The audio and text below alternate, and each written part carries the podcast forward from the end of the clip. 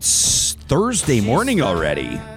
It's Thursday morning already, everybody. Welcome to Real Talk on this April 22nd. I do believe that this is the great episode, isn't it, Sam? It is. Of yes. all of our episodes, this is the great one. So- Welcome to we don't really we don't really look at it like this. We don't really present them like this, but this is in fact episode 99. It is. And, and you know what's funny is I kind of have to correct the record on something because you asked me what episode numbers last week, and I said I think it was episode ninety three, and you said, "Oh, it's the Nuge episode, Nugent Hopkins." Yes. And uh, and then I looked after that show and was like, "No, that was actually the Ryan Smith episode." Oh, the 94. Ninety four. Yeah. And then I didn't say anything for the next couple days because nobody's ever worn a ninety five or a ninety six for the oil. Ever. Ever? Yeah, Is that looked it right? up. Yeah, I looked at. I, I was just like, okay, well, what player can I call out for those? And and I just I couldn't find one. Okay, this is uh, we we had we, we had a shout out yesterday on Twitter from the guys over at at Oilers Nation, Hmm. uh, which I appreciated. This is a conversation maybe more well suited to their independent media project, uh, which they've been doing for a number of years. But it was great to hear from them. Um, of course, we do come to you live every morning from Edmonton, Alberta, Canada, and both uh, Sam and I unabashedly hockey fans. Uh, Although last night didn't go that well, it, it wasn't that great for the Oilers. The, Mon- the Montreal yeah. Canadiens kind of, despite some magic from Connor McDavid and some and some late game heroics with the goalie pulled two goals in the last minute by the Oilers, it wasn't quite enough to beat those No, and- filthy, filthy, filthy Habs. How fun is this Habs Oilers rivalry? Like, did anybody see that coming this year? No, and I it's think been a blast. No one's going to be alive, or nor, at least nobody's going to be walking by the end of it if that keeps up. Um, I'd, I'd be curious to know like where our audience lands on on on hockey fanaticism. I'd be curious to know because we've, we've also got people, and you're going to see this from some of the notes that I'm going to read today. People are, I mean, we heard yesterday um, from a listener. I think it was Dr. Wade Kelly that was tunes in from Australia, and we heard people that were listening in from Vancouver Island, and so we recognize that that you may not give a rip about the Oilers or you may not even give a rip about hockey. If that is the case, what's wrong with you? Uh, but also, that's okay. And we won't spend too much time talking about it. So, no sweat. We have a great show coming up today in about 15, eh, let's call it 12 minutes. We're going to talk to an expert from Deloitte. Uh, Deloitte, uh, Kathy Woods is her name. Deloitte has a report out uh, building the future ready workforce. What does a future ready workforce look like? And what does this mean for you? We, we know and, and recognize the obvious that this pandemic has had a huge impact on uh, not just the workforce in general, but in particular many different industries based on where you are geographically, uh, maybe based on, on where you are with regards to your age demographic. You know, are you are you a little later? Are you in the the horizon of your career, or as my dad always puts it, my dad speaks in seasons, and I always find it to be so beautiful. Are you in the autumn of your career, um, or, or maybe are you are you in the you know what would it be the early spring? I mean, are, are you are you just starting out? It's been difficult for a lot of people with regards to layoffs and streamlining and trimming the fat and and whatever euphemism they've they've used for well, firing your ass or for letting you go or cutting you loose in the middle of a pandemic. You know, we had a we had a wild time in, in our neighborhood. At one point, uh, my neighbors on both sides, we'd, we'd get out in the summer uh, with all the you know the restrictions and everything like that, and everybody was finding ways to to still socialize and do what they could, get the kids together in the summer, and so we'd do these back alley beers. Uh, me and my two neighbors on, on either side, and uh, you know we, we'd, we'd have a beer. We'd, we'd all kind of stand on our back driveways, and the boys would ride their bikes around in the back. And, and at one point, all three of us were unemployed and uh, and and it was for a period of like you know three or four months at one point, and uh, and it was difficult. But for us, at the same time, we thought, gosh, isn't this just a picture of what it's like for people right now? With all three of us, with with all the time in the world on our hands right now, because we got nothing going. There's there's a bigger picture.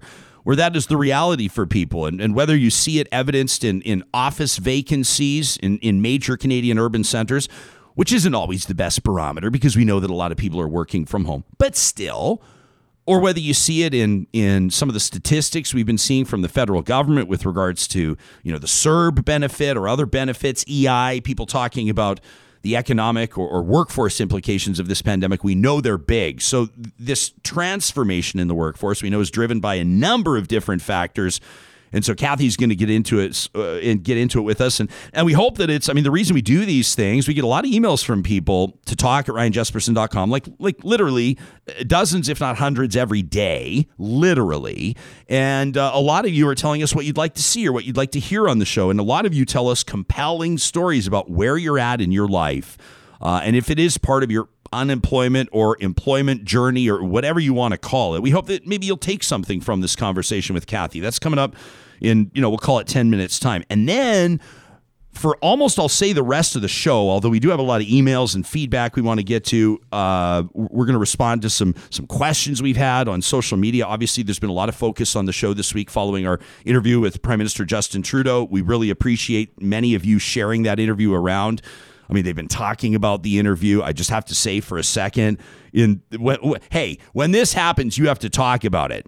You know, real talk. Ryan Jesperson is being discussed in the Washington Post. The Washington Post, and then we go, oh yeah, and also. CBC, the National, and the Globe and Mail, and the Toronto Star. And it seems like people took notice of the interview, and we're so grateful for it. Welcome to our new audience members.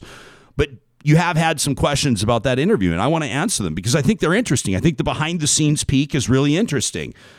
And then we're going to talk to the team, or at least six members of a bigger team that came together and and and participated in. I guess we'll call it. I don't know if they'll call it this, but it, it's a pandemic project. That's exactly what it is. It's a book that's that's just out. As a matter of fact, they've just sold out their first run, and they haven't even had their launch event yet. Their launch event is tonight, and they're already sold out, but they're printing more.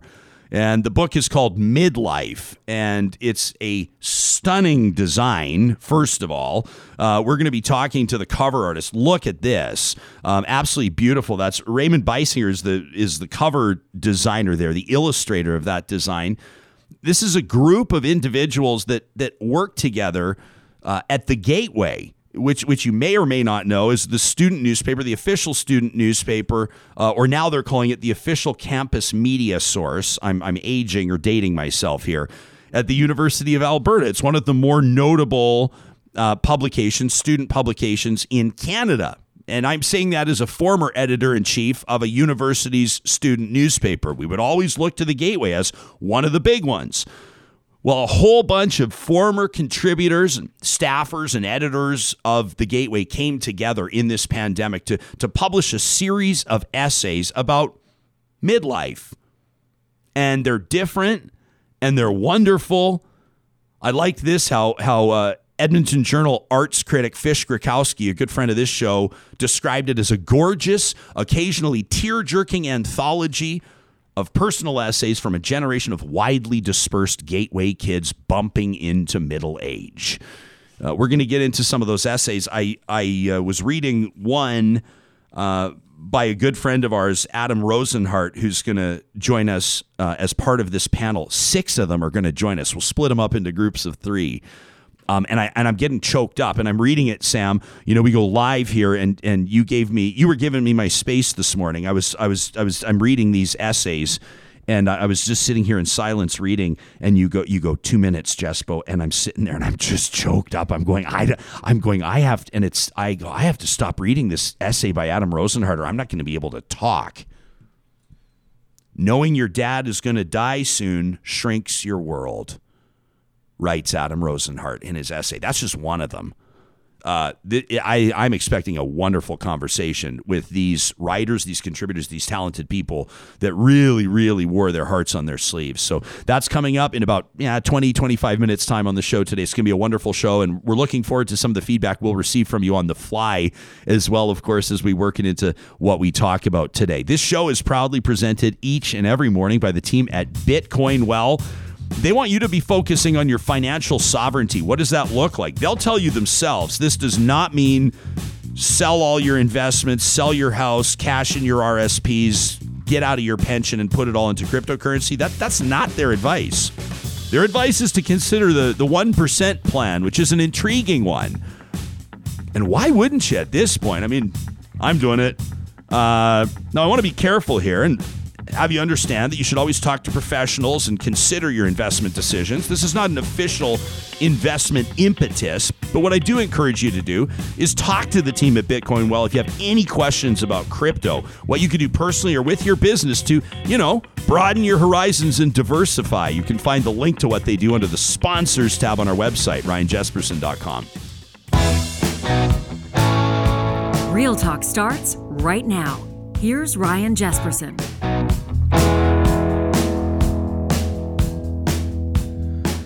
We've got a ton of emails that I want to get to, and, and many of them have nothing to do with what we're going to talk about today, but they're all these follow ups to conversations we've had through the week. And, and we want to let you know sometimes we want to put our emails right at the top of the show to remind you how much we value your perspective and how much we want to hear from you. Our, our social media platforms have been bananas for the last couple of days, and we're doing our best to respond and, and indicate gratitude or answer as many questions as we can. Loved this one from Tyler Friesen. This is this is a heavy and this is a powerful email. As I read this, I was thinking, you know, when real talkers hear this, it's just about five sentences, but I thought this just this just walloped me, and, and I want you to think about what it's like when, when somebody like Tyler sits down to write this email. I, want you to think what's going through their head or what prompted what what what were the five or ten minutes like for Tyler before he sat down to write this. He heard our interview uh, with Brienne and Peter Phipps, who told us amazingly their story, which, by the way, is being featured now on Sirius XM radio. I'm not sure if you saw, Sam. We're going to call it the real talk effect uh, when people's stories get amplified and they come here on the show and it resonates with this audience because you are the ones that are amplifying the story. You're the ones that are sharing the link. You're the ones that are telling your friends about it. Tyler reached out and said, Thank you so much for bringing that that interview about the religious cult to the forefront. Tyler says I was not in a cult, but my family was religious and preached division and hate. I felt like I was programmed to hate people I've never met. I treated people so poorly until I attended university and deprogrammed myself. It haunts me to this day. Listening to your podcast had me teary eyed thinking about this family and what they're going through. I hope they find closure. Thank you to them for sharing from Tyler. Boom. Wow. I was programmed to hate people I've never met. It haunts me to this day. Unbelievable, Tyler. I bet you you're writing for a bunch of different people that felt or feel the exact same thing and didn't take the time to write in. And I bet you you're speaking to them now. I really appreciate that. And then did you see the email that we got from my cousin Lisa again out of Germany this morning. Did you see this? Last time cousin Lisa wrote in, you remember it, it was on the heels of our conversation with Chrissy Stroop the uh, what does Chrissy call herself? Not the not the like reformed evangelical or the ex evangelical or something like that, but she's she's whip smart. Uh, joined us on the show. I think our interview was like forty five minutes or, or so. It's one of our most downloaded. Could have gone for two hours. Could have like, gone really, for, yeah, right. I mean, it Yeah. could have gone for two days. I felt like it was one of those interviews, and we really got into it. I mean, I talked about my faith journey a little bit. She talked about hers. It was very powerful. Uh, and Lisa responded to that. Uh, Lisa's family, she and her husband Adam and their beautiful kids have been over, um, just contributing in amazing ways to Black Forest Academy, which is a school. It's like an international school in Germany where kids go. Many of their parents are missionaries, and so Lisa writes from a faith perspective, and her letters are powerful. Last time she wrote in, a whole bunch of people were like, "Who is that? Your cousin Lisa? Who is this? What?" She writes, Hi again.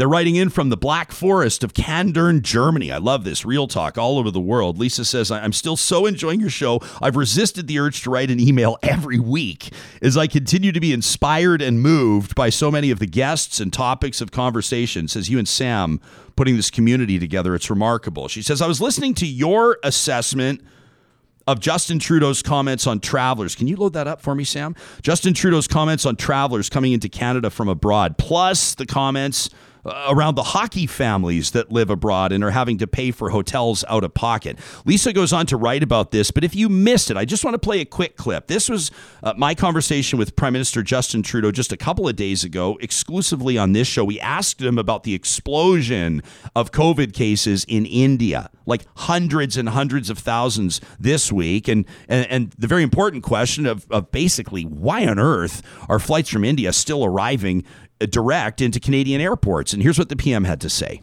We're always looking to do more based on the science, based on the need to keep Canadians safe. But I, I, I want to remind people that uh, from last March, a year ago, we brought in some of the toughest measures in the world. That two week quarantine that we sort of you know understand as being the base level necessary.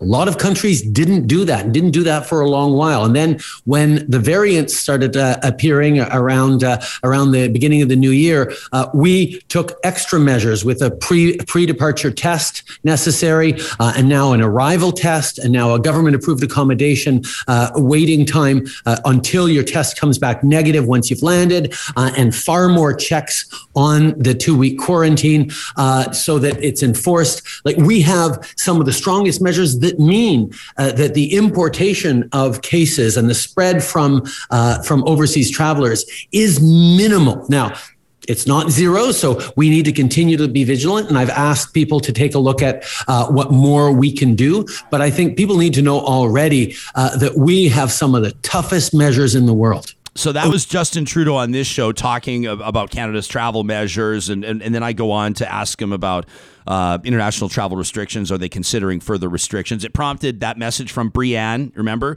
Uh, the hockey wife that wrote in and talked about them being quarantined in a hotel and what an inconvenience it is for them. She says, We have a home to go to. We want to go to our home. We will quarantine. We will follow the rules. We just want to go home.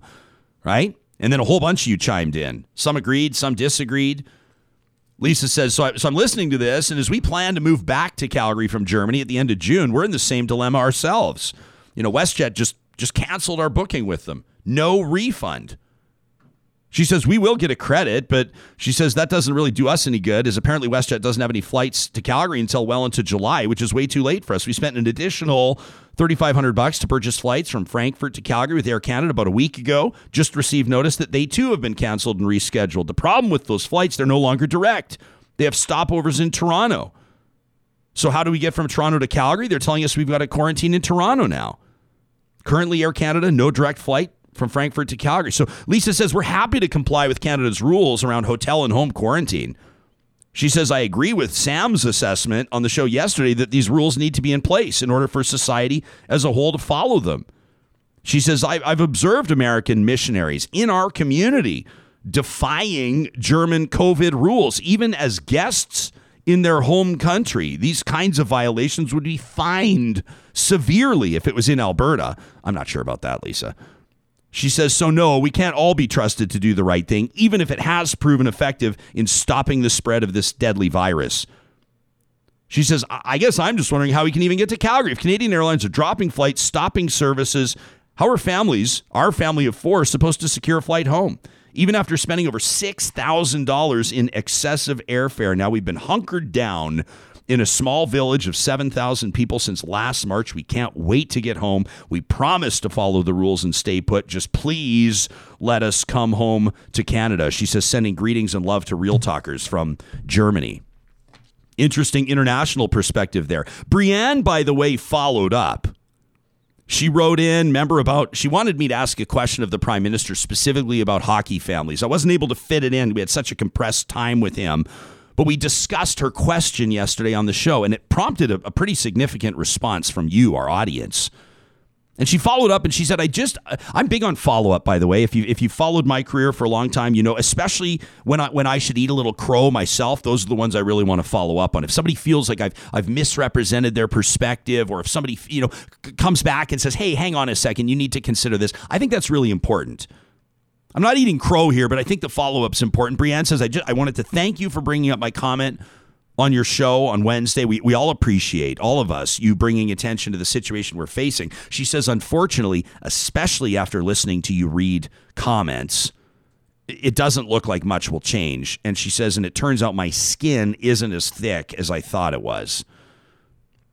She says it was nice for you to stand up for us in terms of income, even though your numbers were a little high, in my opinion which is fair. I, I guess I speculated. People were talking about the rich hockey families and boohoo for the rich hockey players. And, and I said, hang on, keep in mind, these are players that are playing pro in Europe. Uh, they're obviously fantastically skilled. It's no comment on that. But I'm just saying they're not making a ton of dough. Um, I, I, I pegged it at, in my estimation yesterday. I said about, I would guess 75 to 300 grand. She said, well, maybe that's a little high. She says it's frustrating having to defend our income over and over when people are just uneducated about the subject. It's also, by the way, none of their business. The point isn't that we can't pay, it's that we shouldn't have to. People seem to be obsessed with this aspect of the argument. And it's true, Brianne. I mean, if you want real talk, you know, real talk is that people lack sympathy for celebrities and wealthy people uh, in almost any circumstance because they have money. I mean, that's just real talk. I mean, I, I would love for somebody to prove me wrong about that, but, but I would go so far as to say that's a fact. If you have money, people will have less sympathy for you. Brianne says, through this process over the last few months, I am realizing that people are hurting, and it's really hard for, for people to see through their own hardships and frustrations and fears. And this is what makes people lash out and say negative things, especially on social media. If it was their life, their family, I'm sure they'd be a bit more open minded. Thankfully, we have the support and love of many around us at home and overseas. She says, "Keep doing your thing with real talk," and then she she gives me one of these, like one of these, like yeah, you know. For those that are listening to the podcast, like it's not the devil horn that you would throw up like with Ozzy, right? It's not it's not like with your your pointer and your pinky raised and the rest. You know, you can tell I grew up in an evangelical circle. The goat's head, I'm describing it as. Um, that's what the fearmongers used to call it. Uh, but what, what's this one, Sam? It's not the hang loose with just the thumb and the pinky. It's the other one. Yeah, it's more like the rock on symbol, I The, guess. the rock on call it. symbol. Yeah. Yeah, I think you nailed it. I think yeah. if you say go- the rock, say rock on. There if you, you say the rock on symbol, I think everybody knows exactly what you're talking about. Well done. So, so Brianne gives the rock on signal, and I'm going to say that's not just to us. I think that was to real talkers as well. Keep the comments coming. Keep the letters coming. We appreciate it. I'd love to hear your, your response to this. Um, I'm hearing some some people still just knows that's that's fine. I mean, you know, one one guy said to me the other day, I think it was on the chat. He said, "You are." He said, "He said you're being the devil's advocate here on behalf of the haves." And, and I, I actually walked with that comment yesterday. To be honest with you, I was like, I'm I'm advocating on behalf of the haves. Um, which would sort of imply that there's there's haves and have-nots, which is true in life, but it's purely subjective right? I mean, if if you if you're a have not in one circle, you're a have in another circle, right? I mean, I, I went to Ethiopia for three and a half weeks to shoot a documentary ten or twelve years ago. I mean, I'll talk to you about have not, and sometimes haves, depending on what that even means, deserve advocacy too, right? I mean, the show will fight for social justice, but that doesn't mean we don't represent different perspectives. Anyway, I digress. Keep the comments coming. Use the hashtag RealTalkRJ. Let's keep it trending. And let's get in in just a second to a conversation on updating the workforce. Very quickly, we wanted to remind you that the team at Eden Landscaping right now, speaking of rock on, they're ready to rock. Should I turn this into like a boulder? I think I might turn this into like a boulder ad read. Speaking of rock on, if you've ever thought about adding a big feature boulder to your I think front you need a little, little bit more of a gravelly voice on this one. Oh, Sam, very well done. Should I start with a fresh slate? I'm trying to find a way to work granite into a sentence, but I just don't know if it's gonna. I don't know if it's Let gonna work. We're gonna have like our geologist friends chiming in and saying you left like 15 good puns on the table with that spot. Eden Landscaping for more than 20 years ha- ha- has been putting projects like big boulders into people's lawns. You know, we used to have like kind of a re- not a retaining wall, but the our property, the house I grew up in, was edged with boulder, and it was like one of the coolest things I've ever seen. As a young kid, you could run along, scurry along the boulders. Don't deny your children that opportunity to scurry across boulders. Go to landscapeedmonton.ca right now and check out what these guys can do. They design the project, plus they build it. No need for a third party landscape architect, and they do amazing work. We're proud to partner with Eden Landscaping. Also, big shout out to the team at Freson Brothers. You've got your license to grill, and now it's time to wrap your mind around barbecue season. I don't care if it's, you know, 30 degrees Celsius and sunny where you are, or if you woke up to a blanket of snow, barbecuing season is upon us. And so, whether it's plant proteins or Alberta beef, pork, turkey, chicken you're looking to grill, you'll find none fresher than you will at Freson Brothers for more than 65 years, Alberta grown and Alberta owned. Well, I, I suspect that this will not just be of interest to those that are that are looking for work right now, that are either unemployed or underemployed. It seems these days everybody is looking for ways to reimagine or reinvent themselves to remain relevant to their employer. Or to maybe start fresh on their own. The team at Deloitte has put together a report building the future ready workforce, unleash the potential of your organization and people. Kathy Woods, kind enough to join us from Deloitte this morning. Kathy, welcome to the show and a good morning to you. I think we have you on mute, Kathy, but we will get it figured out right away so we can hear you because I know you have. There we go. There we go. Better? It is very, yes, Thank you. absolutely. First of all, I don't usually open an interview like this, but can I say your glasses? I absolutely love your glasses. Thank you You know what? Um, these are relatively new glasses, Ah. and I kind of have a thing for glasses. Um, but you're the first person who said anything about them, so thank you. Are you? Oh man, you know, I'll tell you the truth about something. I have. I, I used to have an eyewear sponsor, and I have so many glasses, uh, but none of them are newer than five years old. They're all old, and I'm getting sick of all of them. But I think I'm actually intimidated. I think we're working towards a metaphor here right now in the workforce, by the way, unintentionally. um, but I'm intimidated to go get new glasses because it's like it, it's a it's a whole new thing. Like glasses define your look for like the next five years. Yeah, well, and now I mean, you can go online and get your glasses now, right? I mean, we could we could segue this into the workforce Let's do it. because who needs your optician anymore when you just go to peepers.com and you can try them on online and buy them for 37 bucks and who knows when they're going to be delivered. Okay, well, if you're game to dance, I'm game to dance with you on using this as a metaphor to get into conversations on the workforce, and, and we'll look at this through that lens, if you will. We'll frame it that way. Kathy, we are being so cheesy today, but we just can't help ourselves. What? what Would you get focused, please? Oh, girl, I know we're ready to rock and roll here. I'm so excited to have you playing ball on this one. Hey, wh- what what prompted this report? Why did Deloitte decide to take a look at this? So this whole issue of future ready workforce is something that we've been we've been talking about for a long time. I mean, the the overarching theme is future of work. How is work changing? What's technology doing for us? Is there going to be a ro- robot apocalypse and we're all going to be out of work? And that's been something we've been talking about for a while. But to be honest, Ryan, COVID has brought it into focus in a big way. Yeah. I mean, it has suddenly accelerated people realizing that we need to work differently. The place we work is different. And frankly, that the skills and the capabilities we need are changing, and they've changed overnight. So um, we were already on this path of looking at it, but COVID has accelerated it, and we're much more passionate now about saying we've got an opportunity to really jump on this and change the way we work, change the opportunities that Canadians have in the workplace, and then help us all build the skills and capabilities we need to be successful, whether you're a have or a have not. I, you are just tying everything up with a bow, and I love it. Hey, I'm gonna, I'm to admit something. I feel like I'm guilty of, of uh, I'm going to be uh, redundant of under understanding, of not fully grasping the implications of this pandemic on the workforce and on industries. Because I think part of me thinks you know the, the the economy's been tough so companies are having to streamline. There's been some financial implications here and there would have been more if there hadn't have been supports from government. Let's be honest about that.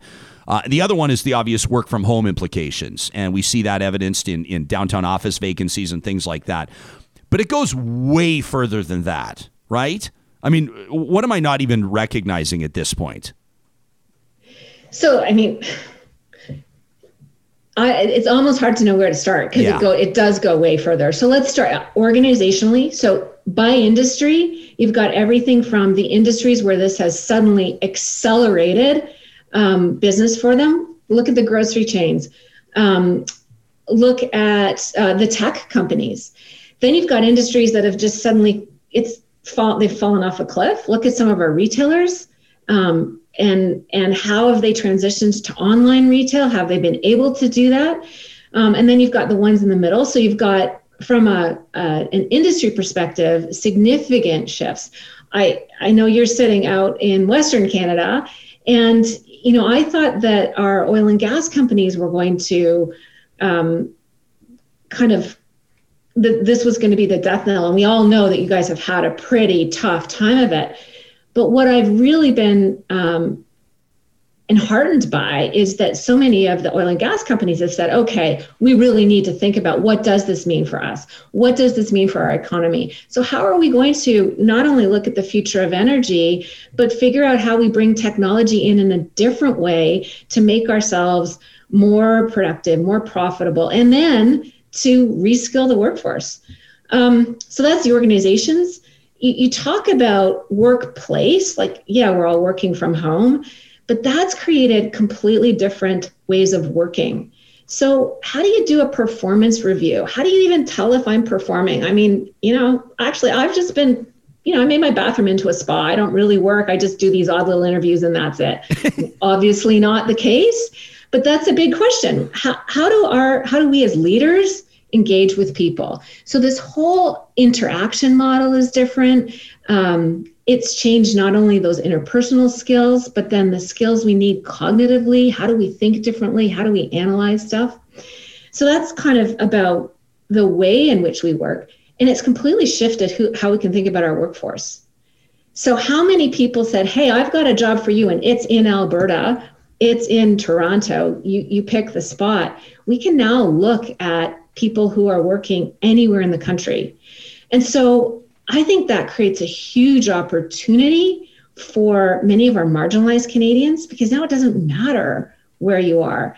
We can think about how can we create opportunities for people in in areas of the country that have um, not had not had a strong economic situation or as many opportunities to work. And or, we can push skills out to them. Or or we recognize maybe even different barriers to entry right? We talked to uh, federal minister Maryam Monsef yesterday about rural broadband internet for example right? And you may have people where, where something else may have stood in their way of a previous opportunity whereas now it may just be the access to reliable high speed internet. I mean there's different challenges potentially. Yeah and so there's a great example on that one. Um, we were working with an organization in a relatively rural part of Ontario, um, a fairly traditional organization where they'd always worked in the office. And suddenly they all had to work from home. And part of the things that this organization started to talk about was wow, how can we think about partnering with the tech firms to actually improve broadband in the community? So not only can we recreate the way we're working and work differently from home, but we can also then make an impact on the community in general. Kathy, how, how much of this is is age or demographic specific? I mean, you, you just touched on marginalized Canadians, which could refer to a number of things, right? Socioeconomic status, which may relate uh, to someone's ethnic background, their geographic background. This could be uh, messaging directed, for example, at women that have faced barriers to entry into the workforce, or, or younger people or older people. Um, you know, I remember, and I don't know why this emails of the thousands of emails that we've received since we went on the air um, five months ago tomorrow. Uh, we've received thousands. I remember one from Phil. I remember his name was Phil, and he wrote in, and he's a 50 something worker, a talented, skilled worker. The guy's never been late for work. The guy's taken his job seriously. He's a proud worker. He's been laid off, and he's really concerned because he feels like he's still got a lot to give. I'm paraphrasing his message.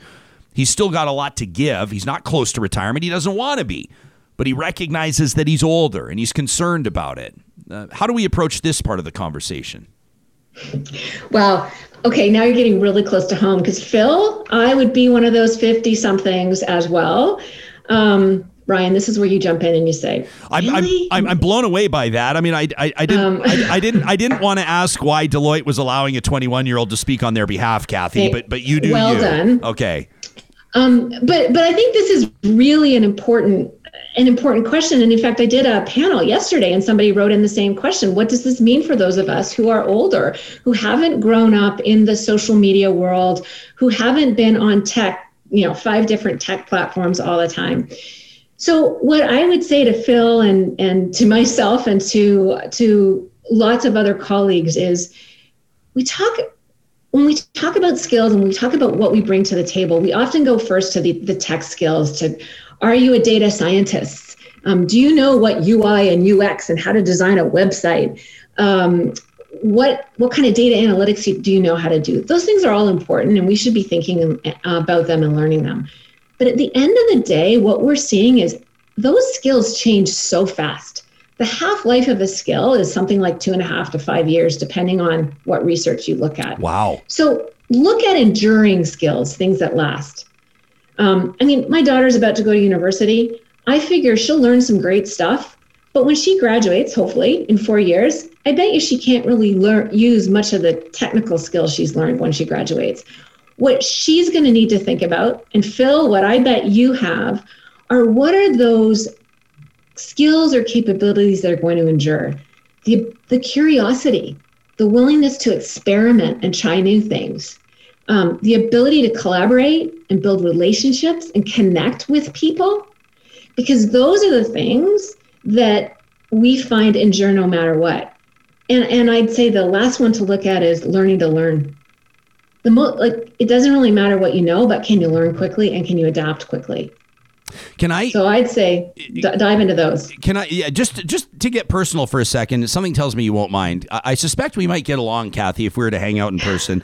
um, when you talk to your daughter, like if or assuming that she consulted you or ran plans by you or you talked around the dinner table about her plans. It, you know, you hear so many interesting conversations these days. I I've talked to advocates for for women in STEM, for example, and, and, and attracting more women into those fields. Or I've heard more people advocating for trade schools and polytechnic schools and, and reminding skilled and talented young students that you don't have to have a university degree to, to be considered accomplished or to have potential. And and we look at all different, I mean, even to go extreme, we look at, you know, Mark Zuckerberg and Bill Gates who dropped out of university because they didn't feel like they were a fit there. And some of the great innovators of our time have, have not fit that structure. In the context of this conversation, what what were some of the pieces of advice that you shared with your daughter, whom I would imagine you care about more than anybody else on planet Earth? Um, really good question. See, now you went straight to my heart. But but I think that the most important thing that I've shared with her is you need to figure out, you need to follow a path that you love. Go and follow a passion. Do what you love that you can personally engage in, and then the rest won't matter. And whether you've got a university degree or a tech school degree or nothing, there will be times when that's going to make it harder or easier, when it will open the doors or it won't. But at the end of the day, if you're not loving what you do, you're not going to do it well and you're not going to bring to the table what you need to, to bring to the table. The second piece of that that I said is you might not know exactly what you love right now, and that's okay too. You can change. You you can start down one path and then you can shift. I mean, I started my career as an engineer and I am not doing mechanical engineering anymore, as you can probably tell.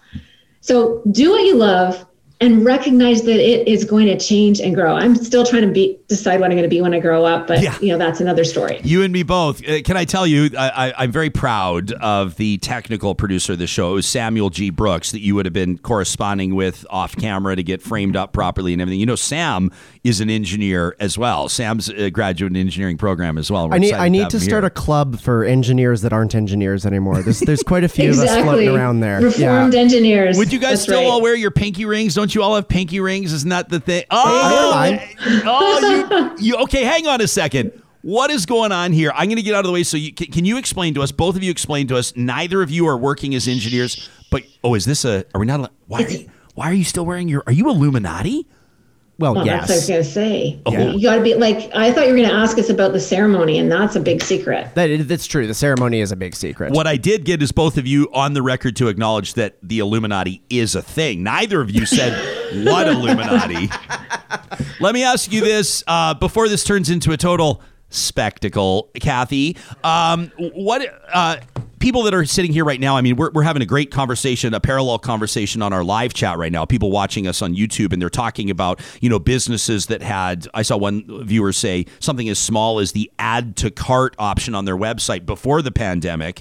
What an advantage they had as opposed to the businesses that had to scramble to catch up, um, that weren't maybe geared up or ready. And, and, and quite frankly, who could blame a lot of them because the pandemic walloped so many of us. But how do you determine if your workforce or if your, not if you as a person, but if your company, uh, the people around you are ready for, you know, are future ready, as you say in the Deloitte report? Um, how do you determine that? Uh, it's a big question and a tough question. I think the thing you do is you you just start. And where you start is by figuring out where do you think you're headed in the future. We have a lot of people who come and ask us, what are the skills we need for the future? Give us the list. And yeah, we've got a list of the things that we think are most important and are going to be in highest demand. But that's not what's really important. What's really important is where do you see your company going in the future? What do you want to be when you grow up? And think about a few scenarios because we know things are going to change. And then when you do that, start to break it down. Go function by function or business by business and say, okay, if this is where we're going, then what does that mean in terms of the skills that we think we're going to need? Where are we going to get those skills? Because that's the other part of it, Ryan, is part of it is about helping your workforce reskill, upskill, build the new skills, or even identify the capabilities that they have now that they didn't realize they had that curiosity, flexibility, adaptability, ability to connect. Um, but then the other part of it is how do you think about the workforce entirely differently? Maybe there are people who you're going to use on a contingent basis, on a part time basis, and how do you pull them in? So I think it really is about stepping back and thinking about where do you want to go? Um, get curious yourself and explore the art of the possible and then just translate that back step by step and don't try to eat it's a it's a tough question don't try to eat the elephant in one bite it's mm. one bite at a time you had no way of knowing this, but I saw a picture yesterday of two hunters standing over a dead elephant, and I was so enraged for like an hour and a half. I had, to, I know, I know, I had to go for a walk. Uh, but it's okay. The other day, I was talking to a buddy who said, you know, there's more than one way to skin a cat, and I said, hey, maybe you should reconsider your choice phrases there. But I said, I'm not, I don't know, I don't actually know anybody, I don't think, that's at least publicly acknowledging to skinning cats these days. But uh, hey, you know what I think is um, this is what the show does, Kathy. It just swerves around through the ditches and then it finds the road Love again, it. finds the road every once in a while. Um, I think that the reason, and the reason why I was so excited to talk to you uh, is because the impetus really is, and, and in closing, I want to ask if you would agree with me here, because using my powers of observation, I dug into this Deloitte report, and there were two things. Number one, three quarters, 74% of organizations, that's a big number, 74% say reskilling their workforce is important or very important to their success over the next year to year and a half. Okay. 74% acknowledge it's very important. However, only 17% of organizations believe that they're able to anticipate the skills their workforce will require. 16%, one six, expect to make significant investments in learning over the next three years. So basically, unless I'm misinterpreting this data, workforces, employers, companies recognize that they need to get on this. However, very few of them are going to actually invest in it on behalf of their employees. Yeah, so I think that um, I think that if you did that survey again, you'd probably see the number of people who are investing it going investing in it going up. Yeah. But the key point of it, Ryan, I think, is that there's a huge need and we have to get on it. Um, the other part is yes, we need to invest in it, but the investment doesn't need to be massive. There are all kinds of ways of upskilling your workforce. Um, you can use LinkedIn Learning there's all kinds of stuff out there right now. I think the key thing is how do you essentially unleash your workforce so that they can learn in their day to day work. They can learn in the flow of what they're doing. They can learn what they need to learn when they need to learn it. And back to Phil, um, this doesn't all have to be online on LinkedIn, it can be through apprenticeships and mentorships and and learning on the job from people who've done things before. And not only can Phil or Kathy, in my case, help people develop some of the capabilities that need they need, but at the same time, I'm learning some of the new things. This morning, I just talked to one of my uh, one of my um, younger colleagues about how I get better at using LinkedIn. As a matter of fact, yeah.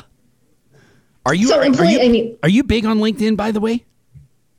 Um, I was told I should never say no comment, but I am I am medium on LinkedIn. Let's yeah. just say. Is I that just, fair? I, I don't I don't know. I but I'm I'm maybe not LinkedIn's target audience, but I I just think it's so weird. It's such a weird platform. And I know some people say it's so important for business. Some of my friends LinkedIn is like their go-to.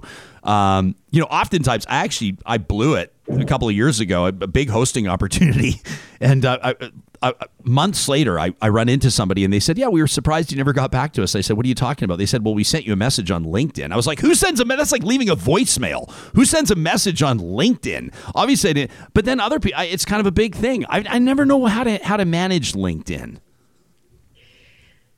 Yeah, I mean, I, in my mind, it's there. See, we're going down to interesting oh, you're, territory you're being, here, you're Ryan. Being, you're being so um, careful right now. I'm being careful on this. In my mind, so I think LinkedIn is ex- extremely important from a business point of view. You do, okay. Um, in, in, in a former life, I did a lot of. I worked for a company that did a lot of recruitment, and so I mean, LinkedIn has completely changed the way you access talent. Um, we use it hugely.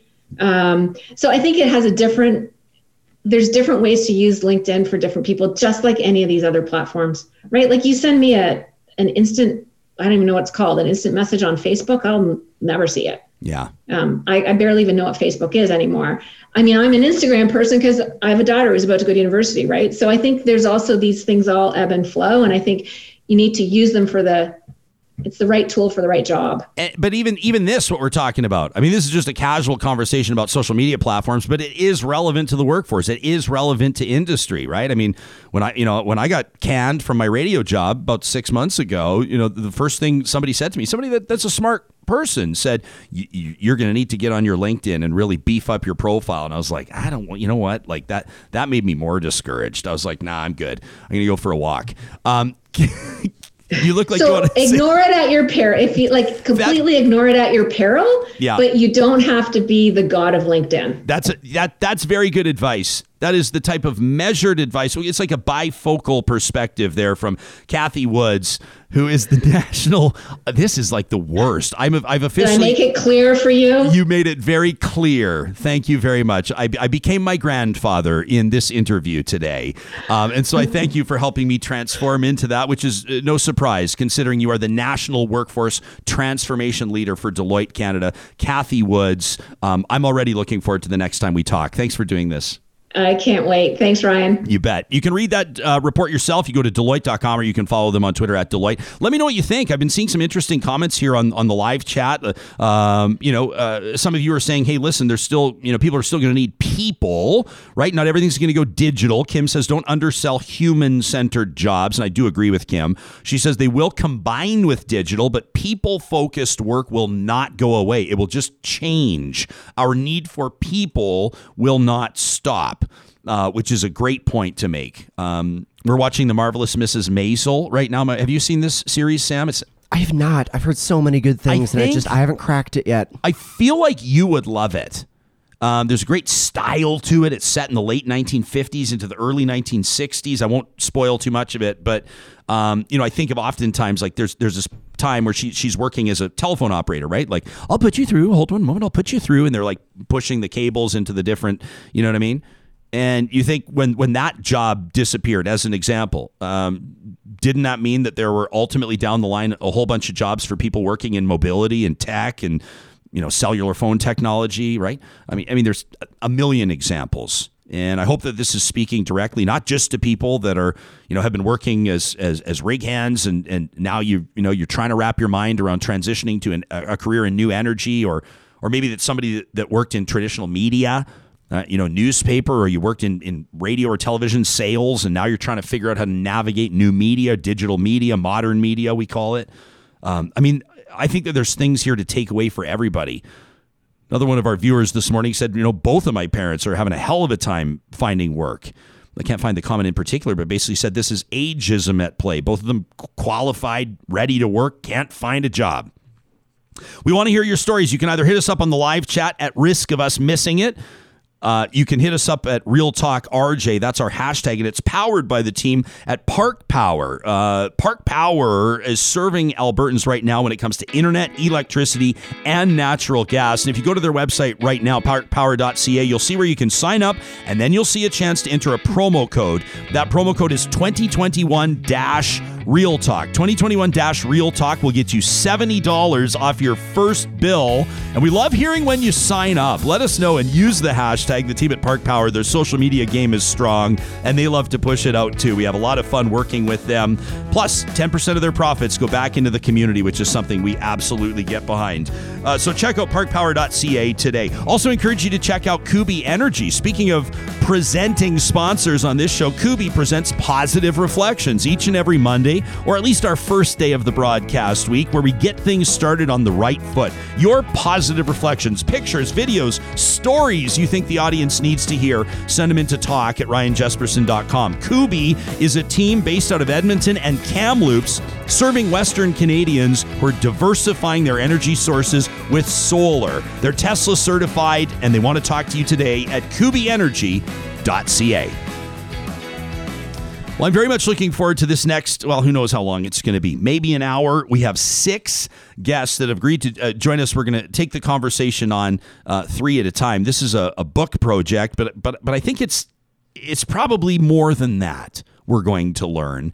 It's called Midlife. And this is a group of, of a whole bunch of, of former staffers and contributors and writers and illustrators and photographers and designers that worked at the Gateway. My people. The University of Alberta. Sam's people. Sam, weren't you? You have a connection. Oh, look at this. You've already brought him on camera. They, they, they, they, can just sit here and watch you and I talk. But but what's your connection to, to the Gateway? You have a connection here, don't you? Oh, oh man, yeah. No, I, I started volunteering for the Gateway right my first year of university. I was an avid photographer there. Uh, I sat on the board of directors. Actually chaired the board of directors for a while. That's when I got weirdly nerdily interested in media governance, which is a whole strange side thing. I uh, went on to work for Canadian University Press right after that. So this is right up your alley. This is right up my alley. I love this. This is fantastic. Are you going to be able to um, focus today? So a lot of the people on the panel were the people that like my generation of the Gateway looked up to. So Ooh. like just seeing them come on the screen, I was just like, well, these are my heroes. Oh, can you put them on camera now so we can watch them all blush? Look at them. Yeah, they are all blush. Sarah Chan is is looking a little flustered. Perhaps Adam Rozenhart with those rosy cheeks. I, I love it. Uh, Jhenifer Pabillano, uh, welcome to the show. The three of you. Let me let me do quick introductions here so I do this justice.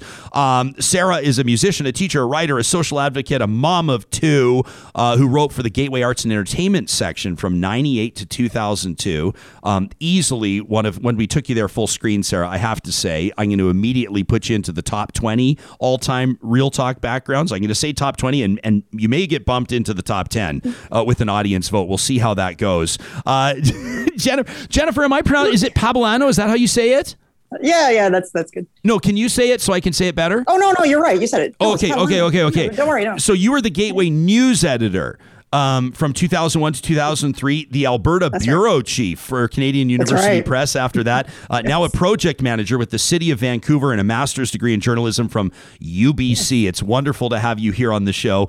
And, and rounding out the first half of our panel discussion, Adam Rozenhart was once the editor in chief, the opinion editor, the arts and entertainment editor at Gateway. Um, he's uh, pursued a wonderful career in marketing and communications, working at ad agencies for more than 10 years, uh, lives in Edmonton with his beautiful wife Rachel and their two cats, Grizz and Dot Com, which is one of the most amazing cat names I've ever heard in my life, Adam. It's a it's a 30 Rock reference. Yeah, I was about to say it's a 30 Rock reference. It's lost on me, and I apologize. Not everybody can watch every show, and and I and I have no justification or reason why I've not watched 30 Rock, but I've never watched a single full oh. episode. Never, not a single full episode. I know, I know. I think we're in for a treat. Jam. Yeah, you inter- you interviewed Sachi Cole, and and she said Thirty Rock was a show that you should watch. She did. Um, but a lot of people every day say that there's things like I mean, people say I should run stairs and lift weights every day. It doesn't mean that I do. Are Adam. they us, Ryan? They're, not, they us? they're not. They're not you. Uh, they're not you. Um, and, and and I acknowledge that, and um, I'm really excited to have the three of you here. I'm excited to just hang out and mostly get out of the way and hear about this project because each of you have written essays, uh, which are like hard on your sleeve. Uh, in your case, Sarah, ink on your sleeve stories, and I've absolutely loved reading them. But then there's also the there, there's also the story of the project itself. Um, so, Sarah, why don't we start with you? How did this even come about? It was really random. I I believe we all understand what the last year has been like with the uh, up and down, the back and forth, uh, the the whiplash uh, on many fronts uh, out there in the world in terms of viruses, politically, racially, socially, and personally uh, at home. We're all dealing with this difficult time and um, and it's a marathon of a difficult time and uh, the actual story is I was randomly making a broccoli sandwich, which is a weird kind of sandwich to have. And I was receiving a philanthropy reward award uh, in late November. And it occurred to me, I was like, oh, whatever, it's no big deal. Like, uh, so many people get this. It's just, they're just handing them out. Like, who cares? And then I thought, hold on, Sarah, you're doing that thing that now that you're a grown up, you're recognizing that you probably should stop doing. And I think a lot of and I'm not to make this a gender thing, but I think a lot of women do this. And I think people, no, a lot of people do this. They dismiss their achievements. And so I thought, okay, I don't need to be, I don't need to be a douchebag and um, you know post this on every single thing everywhere to uh, perpetuate my greatness to the world. But I am going to text a friend and just say, you know what? I noticed that I dismissed myself and I'm just proud that I caught myself doing it. And she sent me the introduction to her new book. She's actually a contributor in midlife, uh, Leanne Brown. And in it, she writes about exactly what I had experienced. And upon reading it, I was reconnected and reminded that my friend is such a talented writer. And then the next thought I had after that was hold on, Sarah, you are a writer too. Don't forget that. And then on, uh, I think a day later, I called Jen Pabillano and I said, Jen, I forgot that I was a writer. And she was like, well, duh, like, where have you been? and then we decided to create a project to bring our friends back together, to recognize ourselves again, again as creatives and writers, but to also recognize that we belong to a community of friends and creators. And four months later, a book has been published. I, I don't have data, uh, but I have anecdotal evidence to support the assertion you made that that women do, I think, disproportionately dismiss their achievements. I, I think even in, in, political coverage and commentary, and Jhenifer, I'll get out of your way so you can address this, but but I actually think that women underestimate their their either their political potential or or women have to be more convinced to run, whereas men are very confident in in, in their right in their abilities or or their appropriateness as a candidate. Jhenifer, would you agree? Uh, yeah, actually, Brian, I've read a really good book about this. It's called Top Dog by Po Bronson. Oh, yeah. And it actually talks about how men's uh, um, men evaluate risk differently than women. Uh, and generally, men underestimate what the risk is, and women are like, you know, actually potentially more accurate. So, in that sense, when you think about running for office, right, you think of all the downsides. And if you're a man, you're a little bit like, whatever, it'll be fine. The risk is low that I'll lose or be humiliated or something. While the women look at it and they're like, I see all these downsides. I'm going to take a more cautious approach and not do it. And that's actually part of the thing. And it's actually an effect that um, carries on through through other through other fields too. Uh, it's a uh, anyway enough sociology on that. Uh, but yes, I would agree. Can I ask Jhenifer? You're, I mean, you're coming to us from Vancouver, and uh, yeah. I, I, mean, it's just a, it's a, it's like a random associated fact. But the minute that Adam told me about this project, and and then was, and I was able to read a copy and read these essays, it struck me as like I mean, this is a real thing, and the essays are real and personal. But it's this is the type of thing that like Douglas Coupland would write a book about. Douglas yeah. Coupland would write a book about this project. Yeah, and I'm glad you said Douglas Coupland because when I was I was younger, that is one of my favorite authors. So I, I, think of him greatly. Actually, a lot of the stuff from Generation X, including the definitions that he had put in there, I still think about like uh, daily. Uh, but um, yeah, absolutely. I mean, that was one thing that we um, we're sort of trying to fill that gap. And uh, I mean, you know, media is not it's declining it's shrinking it's not really getting bigger. And a long time ago you might have read stories or essays like this and say uh, your local newspaper like there would have been room for it. Or even you know magazines like saturday night which don't exist anymore. Uh, and now like where do you read other canadians experience on on like their their lives like the the real um, complex things that happen to them in, in a very human way right? Um, we just I didn't see it, and I certainly didn't see it in a Canadian context. Like you can find a lot of American stuff if you go, you know, amazing BuzzFeed long reads, amazing stuff from the Atlantic, amazing all this stuff. Not to say that we're on that level, but you know, like I, re- I really wanted to see more um, really good writing on these topics from Canadian authors, and I think we really achieved that. Well, you did achieve it. The book, the book itself, is a masterpiece. I know we're going to get to talk to the illustrator, uh, right? Like what it's hardcover. It's stunning. It's um adam what did it when you first held the book in your hand and also i believe it's prompted sam's first ever three-dimensional graphic on real talk. Am i correct or incorrect there I, I, I mean, yes. Can you, can you but put I it up also, again? well, I can put it up. Yeah, sure. Look at, I, look at this. It's our first 3D graphic. I mean, technically, it's not. Technically, someone's going to write in and say it's not technically. Well, I mean, props to the midlife team because this is this is the first graphic I found on their website. It was really really easy. So we stole it. yeah, we did. We stole it. Well, still, um, sometimes genius steals. And we, look at it. But it's beautiful. Sparkles. It's beautiful. So, Adam, the first time you held that in your hands, and then and then I want to talk to you about what you wrote because I told Sam I, I had to stop reading your essay so I could get my composure to host the show today. Um, but was this an easy decision for you to get involved? And, and now that you're holding the book in your hand, what's this pandemic journey been like for you? Yeah, I mean, I make it a point to always say yes when Jhenifer or Sarah tell me I need to be doing something. okay. So it was it was a very easy, uh, it was a very easy pitch. I mean, do you want to work with 26 other people who you love and have known for 20 years?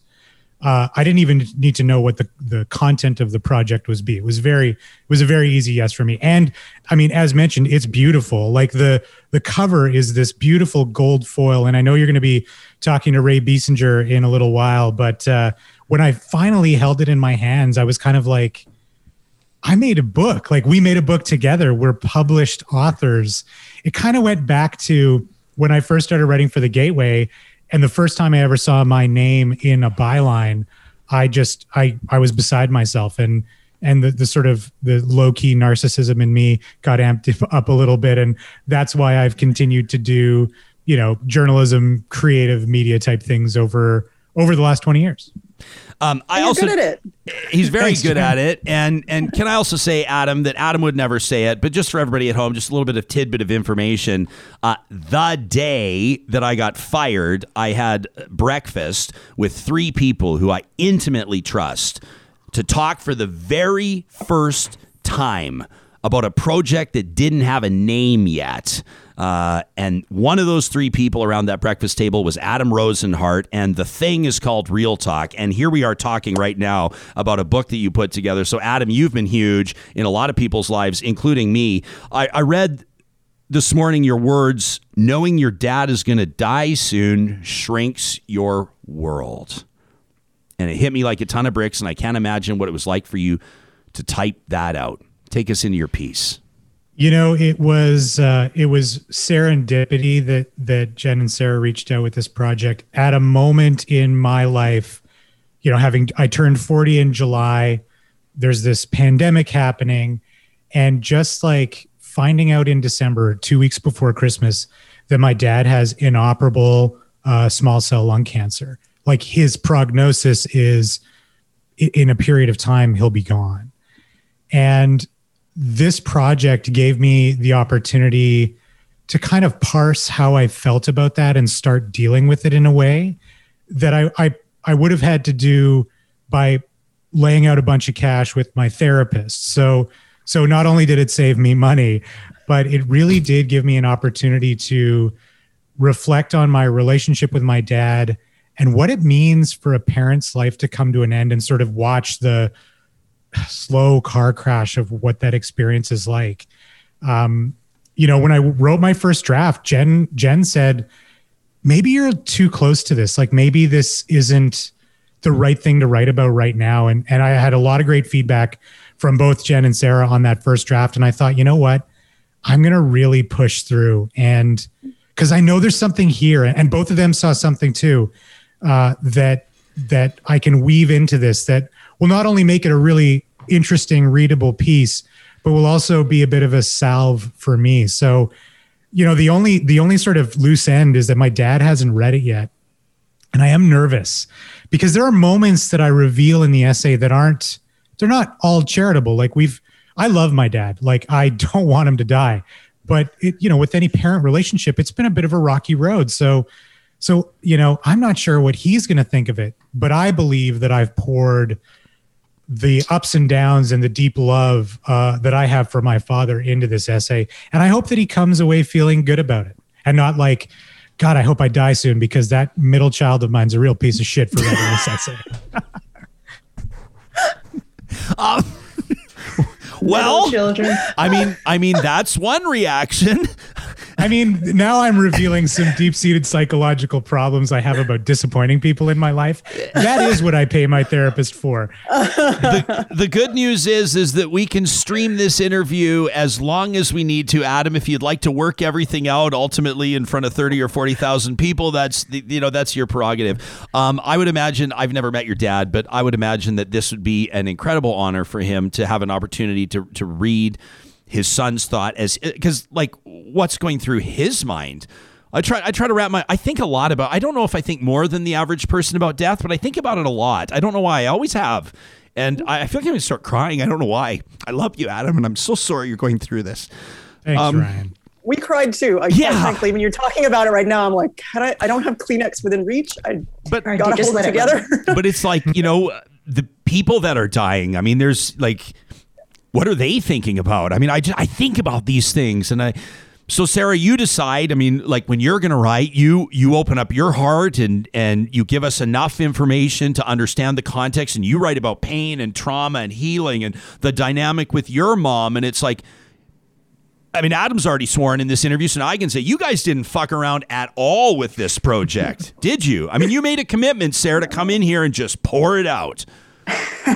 I think one of the rejected uh, titles for the book is uh, "Giving Away Our Last Fuck," and uh, I actually there's probably a couple more fucks still uh, still back there, but I think everyone chose something brave. Everybody was brave. Everybody chose something courageous to write about. Nobody picked. We can all write an article about a smart article about this, that, and the other, but we wanted to share uh, parts of ourselves for each other. And the book was always intended, first and foremost, as a gift to each other. We never thought, Jen and I never strategized like, oh, what does the world need now? You know, what would sell? Uh, you know, what kind of, what can we do that other people haven't done? We simply said, hey, friends, we're all at least 20 years older than we were when we first met, when we were those kids that were so smart and knew everything. And uh, this year's been tough. And if you hadn't already been thinking about difficult subjects like death or fertility, infertility, motherhood, not motherhood, um, you know, relationships,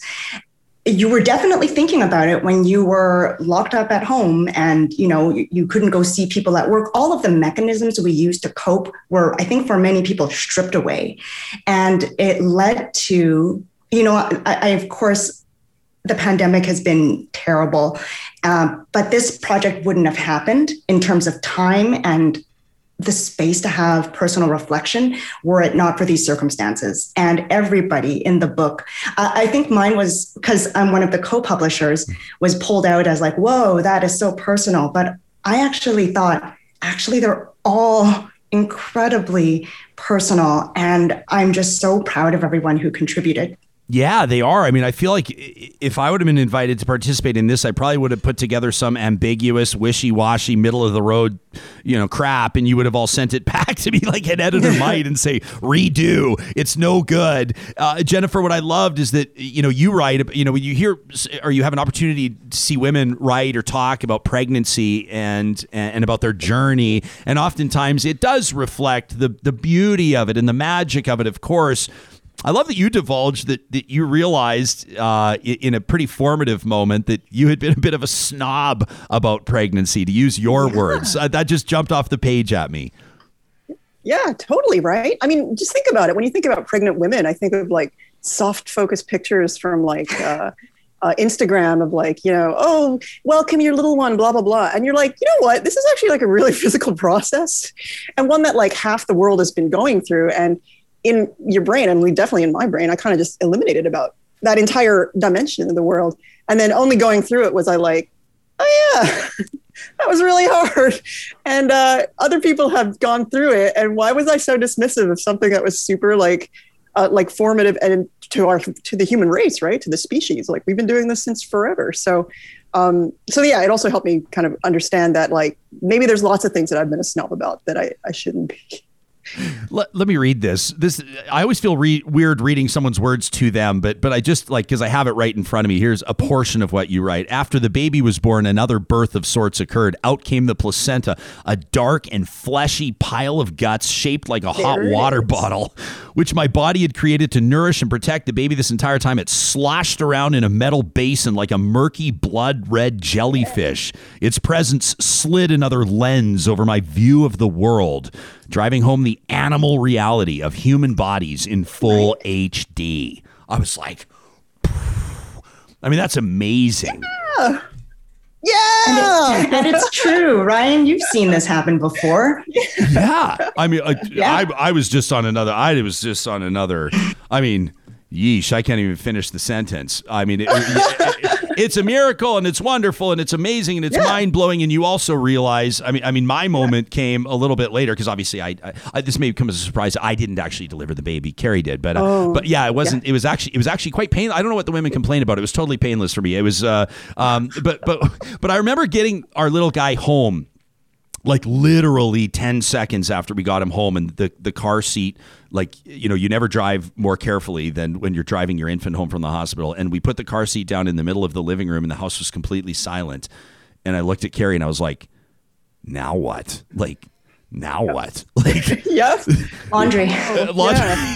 laundry. Yeah. yeah. and support where yeah. you can. Um, this this pro- first of all, uh, and by the way, credit to Adam because I see that you're participating in this roundtable. You're also participating on the live chat on YouTube right now, which is bonkers. Um, oh. Very well done. Uh, so, Adam, I don't have to tell you that we already have this loosely formed, unaffiliated uh, Real Talk Book Club, which our audience members have created, uh, which is absolutely amazing, and they're already committing. Kaylin is anyway out of Vancouver that they want to read this for the book club. Um, oh wow! So, uh, some people are are demanding, like Deborah is demanding to know where she can get this book. Now, people mm-hmm. uh, people are going to be disappointed maybe to hear that the first run, at least as I understand it, is already sold out. Adam. That's right. Yeah, we uh, we did a pre-sale uh, for we'll call them friends and family, and it went. I think it exceeded our expectations. I don't know about uh, Sarah and Jen, and so we decided to do a second print run uh, of 700 copies is the plan. So if folks go to midlifebook.ca, they can buy the limited edition hardcover and you get a free ebook with it as well. So you don't have to wait for your book to come. You don't even have to crack it open because it will be a collector's item with Ray's artwork on the cover. uh, you can buy a copy at midlifebook.ca anywhere in the United States and Canada. If you're international, you'll have to email us first and we'll make arrangements for the proper payment for shipping and all that. Can I mention that you uh, can also currently buy it at Daisy Chain and uh, Glass Bookshop? Audrey's had it, but they sold out on day oh, one. right on, right on. That's great, and it's great to see it in independent yeah. bookstores. Um, some of my favorites like that you just mentioned. Yeah, no kidding, locals. no kidding, Sarah. We should also mention that the second run will be the final run. This was a difficult yes. decision to make because we probably could just keep printing, but it, we wanted it to be truly unique and a limited edition, a, a, limited edition item. And we also have to carry on with our lives too. so, um, as beautiful as this has been, please capitalize on this now because it won't be forever. There's an event like all things in life. The EPUB is forever. Yeah, no the kidding. EPUB is forever. Can can you tell us about there's there's kind of an event like in a, in a way like a virtual launch tonight, right? Is this open yeah. to the public or did I just blow a secret? No, it absolutely is open to the public. Uh, it'll be on our YouTube and you can also watch it on our Facebook. Everything is linked on midlifebook.ca. Eight o'clock tonight. Jen and I are going to be co hosting. We'll be sharing more about the origins of the book. Um, it's friends working with friends again. We're interviewing three of our contributors Jagdeep Dudley, uh, Leanne Brown, a New York Times bestseller, and Mayor Don Iveson. And we'll also be giving, I've reserved one copy of the hardcover for us. It's the one uh, that we will be uh, giving away tonight. Oh, fun. Okay, very cool. Um, I, am trying to. I feel like you're all acting like I'm about to wrap this up. Um, you're, oh, you're, you're like you're getting, know, that's what usually when people ask where to buy it. We're you're, like, you're okay. getting, usually no. I'm just all over the map, Jhenifer. When I interview that, I just I just have no strategy. That's that's more the bigger problem. We um, we usually talk over each other all the time, and we're just being professional for once. Yeah, yeah that's right. Um, there are so many. I don't know if we want to go back into the heavy. I kind of do because my eyes dried up again now, and, and I feel I feel I feel somewhat like like like I have no like uh, what's the word I'm looking for? Like you know uh, like a stone. Uh, I need to get my eyes all misty again. Um, but Adam, your your courage and what you wrote about and what you talked about is moving audience members. Um, you know, I mean, people like Trisha wow. says, you know, my parents both passed in 2019. It was a nightmare. Uh, but I'm grateful they didn't have to endure the pandemic. Troy says the worst feeling ever watching my mom die from brain cancer over the course of 16 months was devastating. Haas says that his dad said, uh, please don't grieve. I may be uh, better off than you. Haas said I couldn't argue with that logic. Linda Ray says my parents died together in a car crash in 2013. There are oh, no words God. for the level of grief. Um, Brenda says my mom passed away in 2019, also from cancer. Says it was a very painful process for her and for her family to witness, but it was also one of the most intimate and life affirming times for me. Said Brenna. Yeah. Um, I mean, this is just beautiful. Tracy says she sat with her mom for the last 10 weeks. She says it made me obsessed with death, but sort of in a good way, if that makes sense. She says, I say uh, that those weeks were her last better parenting moments to me. Hmm. I mean, these these are you know uh, a, a, different Tracy went on to say my mom has stopped all treatment and watching her have her down days is so difficult. We're so restricted in the pandemic too that we can't bring her to see family or friends one last time. And Terry makes a recommendation. She says if anybody needs help with grief, check out Jeremy on Death Ed. I've, I've not read it. She says he's a guy from Provost who has amazing insight. Um, Terry says it helped me a lot when our baby died last year. Terry, I'm sorry for your loss. Um, Heavy D says losing a parent is is and, and by the way, I'm gonna, I'm, i could read these all day. I mean, Adam, you've opened something up here. Um, yeah. Heavy D well, says Heavy D says losing a parent is a unique and hard to describe tragedy. It hits you over and over. Heavy D says this is a beautiful interview. You know, it's it is unique and yet it's not. Like death is something that happens all the time, every day. It's part of human existence. And you know, the fact that the folks in the Real Talk chat are talking about this and really it's resonating with them really tells me it's not something we talk enough about. And you know, it's there's almost like this. I don't want to say shame, but that's kind of what it feels like sometimes. You know, is that people don't really know how to talk about it. They're worried that bringing it up will make a conversation awkward. But this is like fundamental to the human experience. Hundreds, if not thousands, of people are going through it right now. Some of us, it gets sprung on us. Some of us like I said earlier, get to watch the slow motion car crash. So, so you know, again, uh, it's it's a gift for me to be able to share with with other folks like my own thoughts on it, my own experiences as I as I look back, and, you know, I, I was deliberate in trying not to be overly nostalgic, I guess. A, a, friend of ours, David Berry, wrote a great book called On Nostalgia. On nostalgia. Real mm-hmm. talkers should add it to their reading list. But it, it's sort of about the the perils and pitfalls of leaning into too much nostalgia because it's like it's it's sort of false. So I wanted it to be true and and I, I when I visit my parents like so this happened starting in December my wife and I decided we're going to ignore the provincial government. My parents live in Calgary so we drove down to Calgary we spent 10 days with them. I mean we're we're not supposed to. Like we're supposed to be in our own bubbles. But I said, fuck it, my dad's dying. So what are they going to do? Fine me? I'll pay the fine. I don't care. Mm-hmm. And uh, and we've spent a lot of time not talking about what dad wants, but like what he remembers, like what's been mm-hmm. interesting. And and in there's one point in the essay, the, the point at which I started writing the essay was a moment where I was sitting down to dinner with my mom and dad and my dad was looking down at his hands. And for whatever reason who knows like we talked about what happens in people's minds when they're going through this. And he said you know what my hands remind me of? And my mom grabbed his hand and said they remind you of your father's hands and he started crying and my mom started crying and i'm sitting there with a piece of bread in my mouth thinking what do i do, oh do like God. what do i do in this moment am i do i get up and comfort my dad? Do I let the moment pass?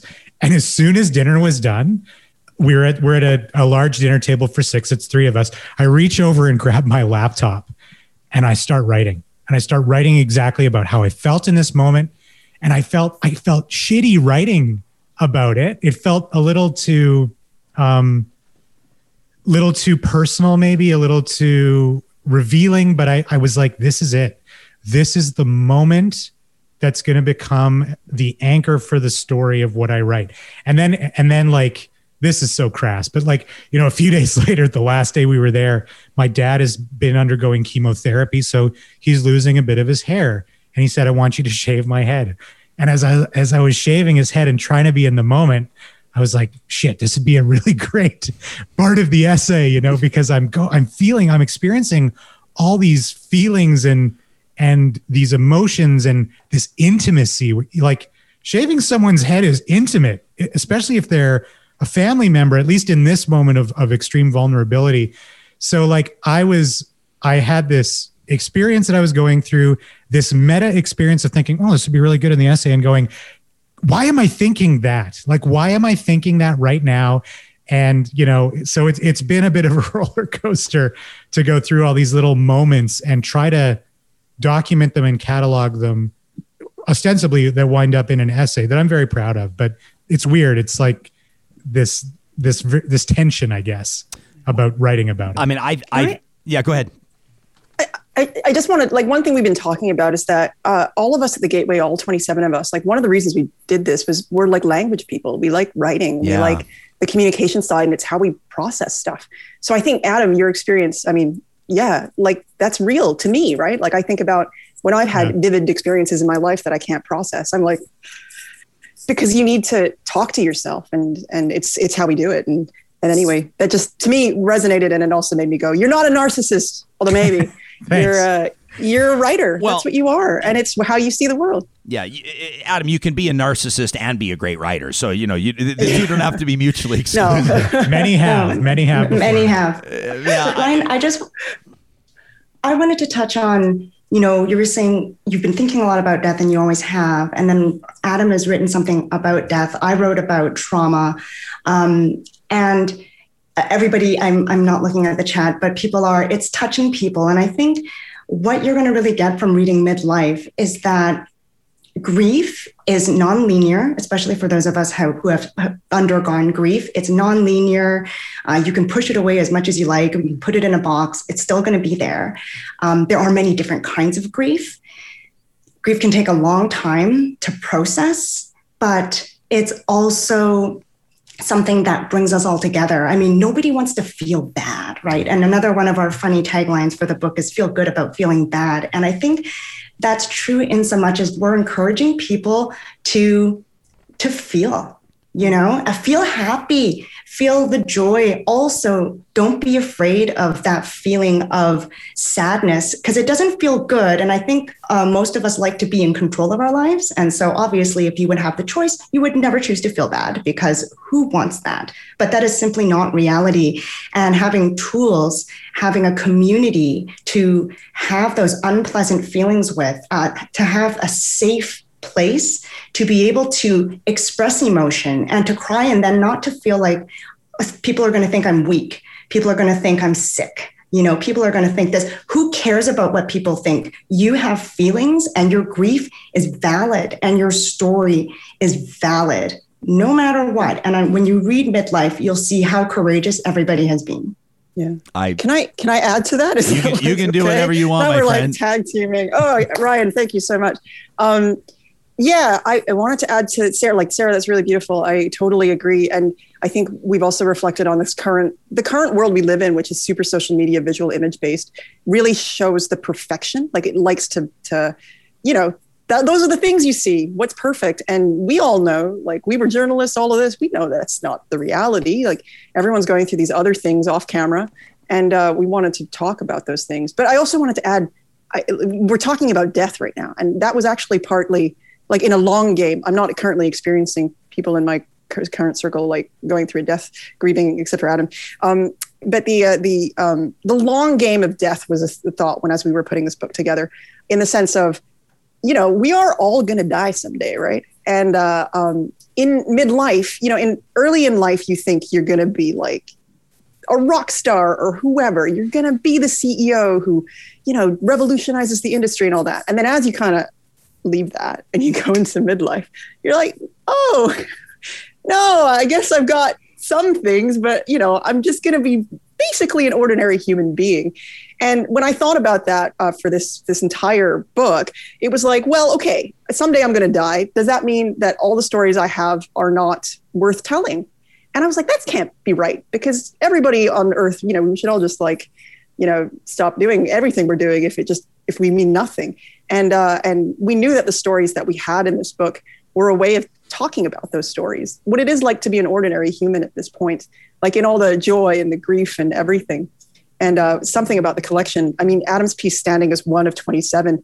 We're, we're in, in encompassing like an entire group's experience of what this is like. I think was like honestly such a surprise about how special it was. Like we knew everyone was going to do uh, something amazing, but when you put it all together, it is uh, like it's sort of breathtaking. We were not expecting this, quite frankly. Like that you you get this and then you read it all through and you're like, oh my god, I've just mainlined like an intense like uh, you know, like emotional experience that, you know, I, I, like I've, I've talked to my people about it and they're like, yeah, I was, you kind of need to take a walk after each one mm. and then be like, think about it. And it, and it sits with you. And there's something special about it, each of the stories being related in the sense that this happens to a group of friends who all know each other. So you have like these stories of, um, you know, someone who doesn't want children, someone who really wants children and can't, and uh, someone who has the children, and like that's also like insane, and and and all of that, and and so anyway, it works as a piece. We were so surprised. It's magical. We want everybody to read it. We're so glad you had the experience. Well, Jen, it's beautiful. Are you, Jen, are you,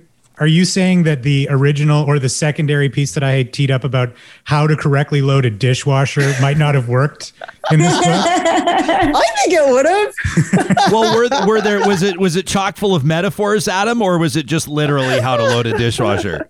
I think it probably would have just been an instruction manual that would have only applied to my long suffering wife, I think. I think that you can actually learn a lot of this is the least profound thing I'll say this week, but you can learn a lot about somebody by how they load a dishwasher. Agreed. So this has been a subject of conversation yes, on our Slack. Um, yeah. Like, what's your favorite stove burner? Like, threads upon threads for months about the yeah. merits of each one and why, and also how to load the dishwasher. Um, apparently, Jhenifer's husband has a very specific way he does that. I sent him a picture of my load once, and um, apparently the bottom rack was looking okay, but the top rack he he couldn't comment. He was very diplomatic about. It. He's that. an engineer, like you guys were talking about. Oh, does he wear a pinky ring? Yes, correct. He does. Oh, uh, and he has induced a sense of learned helplessness into all of us about how to load the dishwasher. So we just kind of stack them. We're like, that's your job now. Yeah. So I actually like don't know how to do it. He asked, okay. Well, it sounds to me like he asked for it. So he, he yes, wants to take, he wants to take that job. He can take that job. Um, Whatever he was wrong. yeah. Tracy says uh, on our live chat, the best advice I got when mom was dying was uh, somebody told me to write down as much as I could. And she says, I did. And I ended up with a book. Um, wow. Deborah says, What a powerful segment that brings our own emotions of loved ones past. Deborah just hits the nail on the head there. She says, I would love to hear a segment to further the stories of loved ones. Um, you know what? I uh, earlier I saw uh, Fatima said, "Does anybody remember the Chicken Soup for the Soul series?" She said those were so fantastic, yeah. and then and then I see Amanda yeah. Ash. Uh, Amanda is part of our next three that we're now 27 minutes late in joining. But I mean, really, you know, hey, commit to real talk at your own peril, uh, right off your morning. Um, yeah. But but Amanda said we're like Chicken Soup for the middle aged soul, which I thought was yes. you know a pretty good one. Um, I, I, just I just think this is remarkable. I do want to get to, to three more contributors here. Um, yeah. They're ready to talk about their own experiences. So uh, Adam Rozenhart, Jhenifer Pabillano, uh, Sarah Chan, huge congratulations on this project. It's absolutely I, I, I never use Thanks, this Ryan. word. It is tremendous. I save that oh, word for when wow. it fits. I save it for when it fits. Well done. Thank you. Thank you so Thank much. You. Thank you, Ryan. Us. Thank you. You bet. So that's Jhenifer, Adam, and Sarah. Uh, uh, you know, what can I say about the pieces? I mean, we're just talking about it. We haven't even read them in their entirety yet. It's not like I've read the pieces, the essays on the show. Amazing. And you have to check this book out if you can. By the way, Jhenifer talked about, you know, people that want to have kids and, and, and then people that want to but can't. And I thought it might be a good reminder. If you missed our show yesterday, it's it's Infertility Awareness Week. And we had a really powerful conversation, a panel discussion uh, yesterday. Make sure you check it out uh, either on our YouTube channel or, of course, you can subscribe to our podcast. We're, we're going to meet three more contributors to this project in just a moment. Let me remind you right now that if you're looking at upgrading your ride, eh, one of the smartest moves you can make right now, if you're thinking an SUV or a truck in particular, is to go check out St. Albert or Sherwood Dodge. They've been known for a long time to have the best selection of both the Ram truck lineup as well as the Jeep lineup anywhere in Alberta. Two dealerships that can work together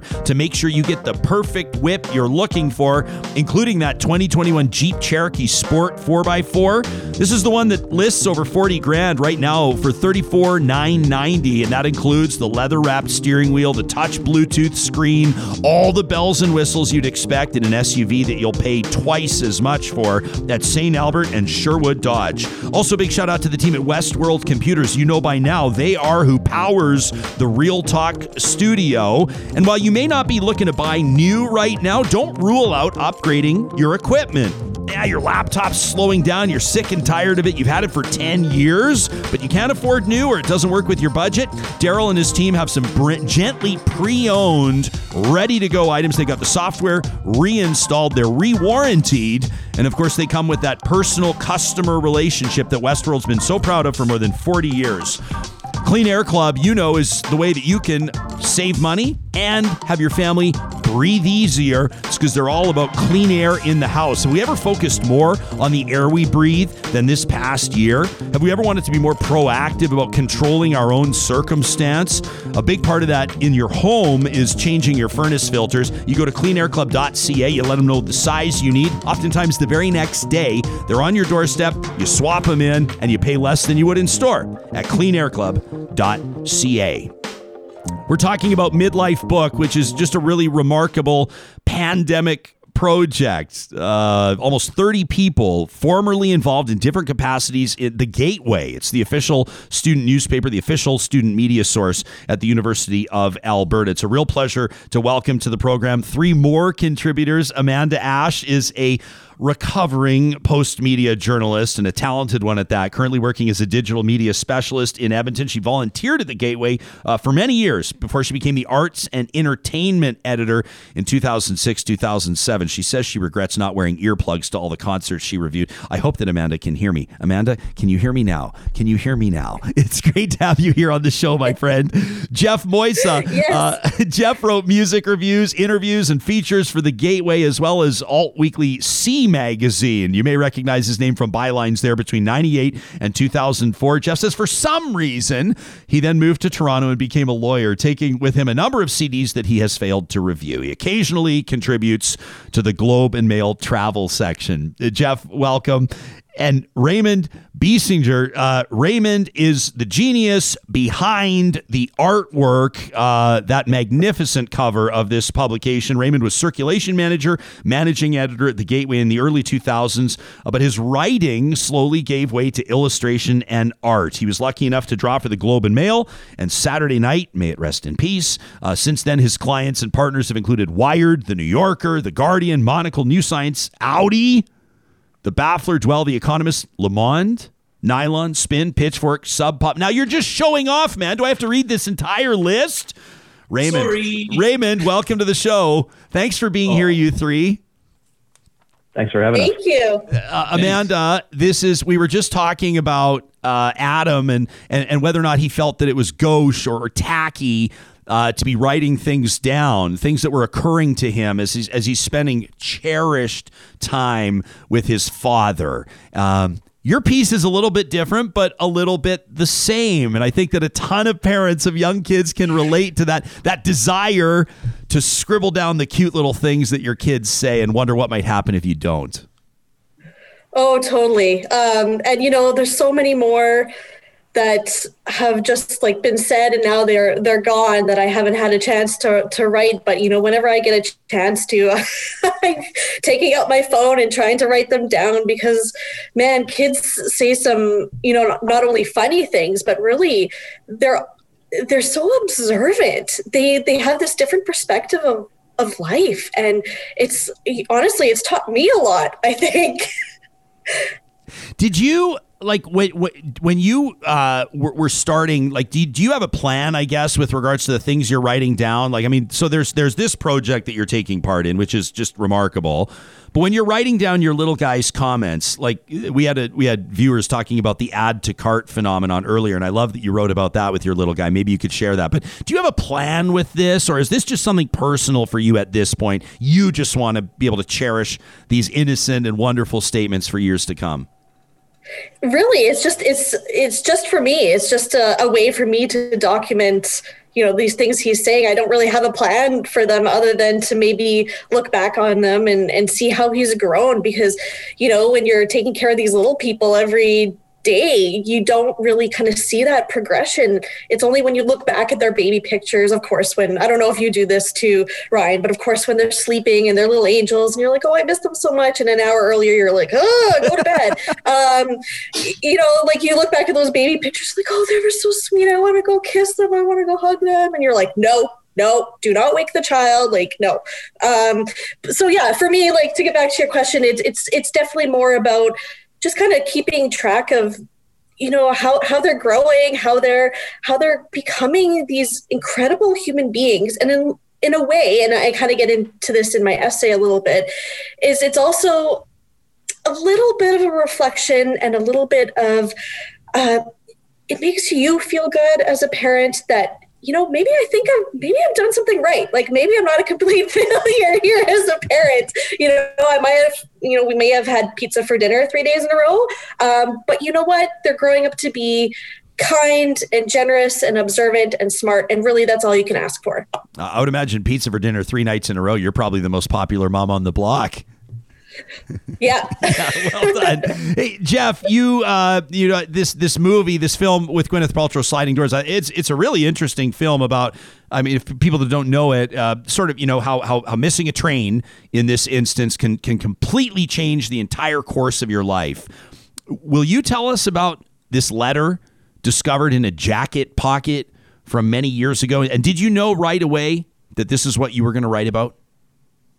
Yeah, um, a little bit. I think uh, when we got the notice of, like, when we figured out we were going to do this project and what it was, uh, Sarah and Jen said, we're, and we eventually decided we're going to write these personal essays about, you know, reaching the stage of life that we have, which immediately caused me to panic because um, we would all have to write, you know, something vulnerable and something personal. Um, and I guess for for me, arriving at you know the age I'm at with midlife is you know time to take stock, and I think as we age, uh, we become a little bit more self-aware about what what drives us and our decisions, uh, hopefully, anyways. And uh, I you know I was taking stock of where I had ended up in my life and and where I could have ended up, and I, always had a bit of this I guess obsession with this idea of other lives lived or unlived, and and like the unknowable um, nature of of what could have been, and like th- that letter. So uh, it's interesting that that was something that I describe in the book. That um, you know, my my father was um, uh, he, he was applying for a fellowship in New Zealand and would have got it, but for the fact that like a letter um, didn't get mailed and sat in, a, or not even mailed, but hand delivered, a letter of reference and sat in a, a jacket undelivered. Um, and so instead of New Zealand, my parents ended up in uh, Winnipeg, which not quite the same thing. Um, and, and, you know, it's just it's such a something like that is it's like a physical object that is tied to this really exotic location um, eh, that has this like untold story about it. That I've when my parents told me about that, I think you know they thought of it as like oh that's too bad and what could have been kind of story with, without thinking about it too much more. But for me, I kind of fixated on that, and it became this like symbol uh, in my life that I would revisit and think, well, like what's what's New Zealand Geoff doing now? So so um, I, I, felt pretty strongly that that was what the essay was going to center on. Um, the sliding doors element uh, was just uh, a weird thing that um, I hadn't watched the movie, uh, even though I was a little bit obsessed with it as well. Uh, and so when I finally did watch it this year, uh, I was like, yeah, these, this, these themes are pretty similar, so I'm going to find a way to tie it in. Did I did not enjoy that movie? Did did did writing about it? Uh, was was there more of? A, did it impact you more than maybe you anticipated? Yeah, it's. I mean, writing about these things. I think, like Adam mentioned, when he was, um, you know, he madly broke out his laptop to start in real time processing a, you know, this this momentous event for him. Um, it, it, forces you to articulate your feelings and sort of describe them, and that causes you to then start to deal with them.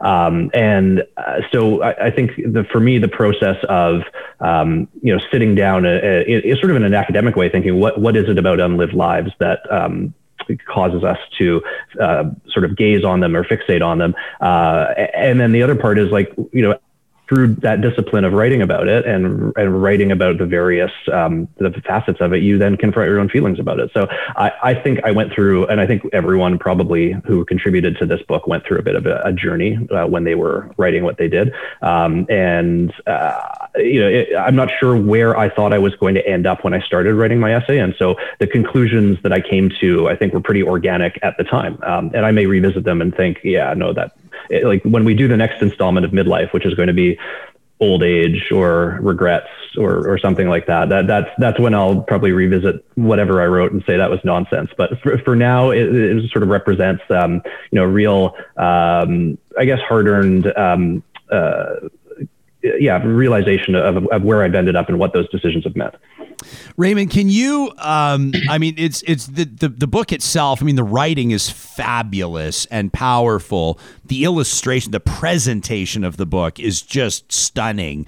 Um, as Sam puts up the cover, um, can you take us through the the design process and tell us how you approach this project as, as such an experienced illustrator and graphic artist?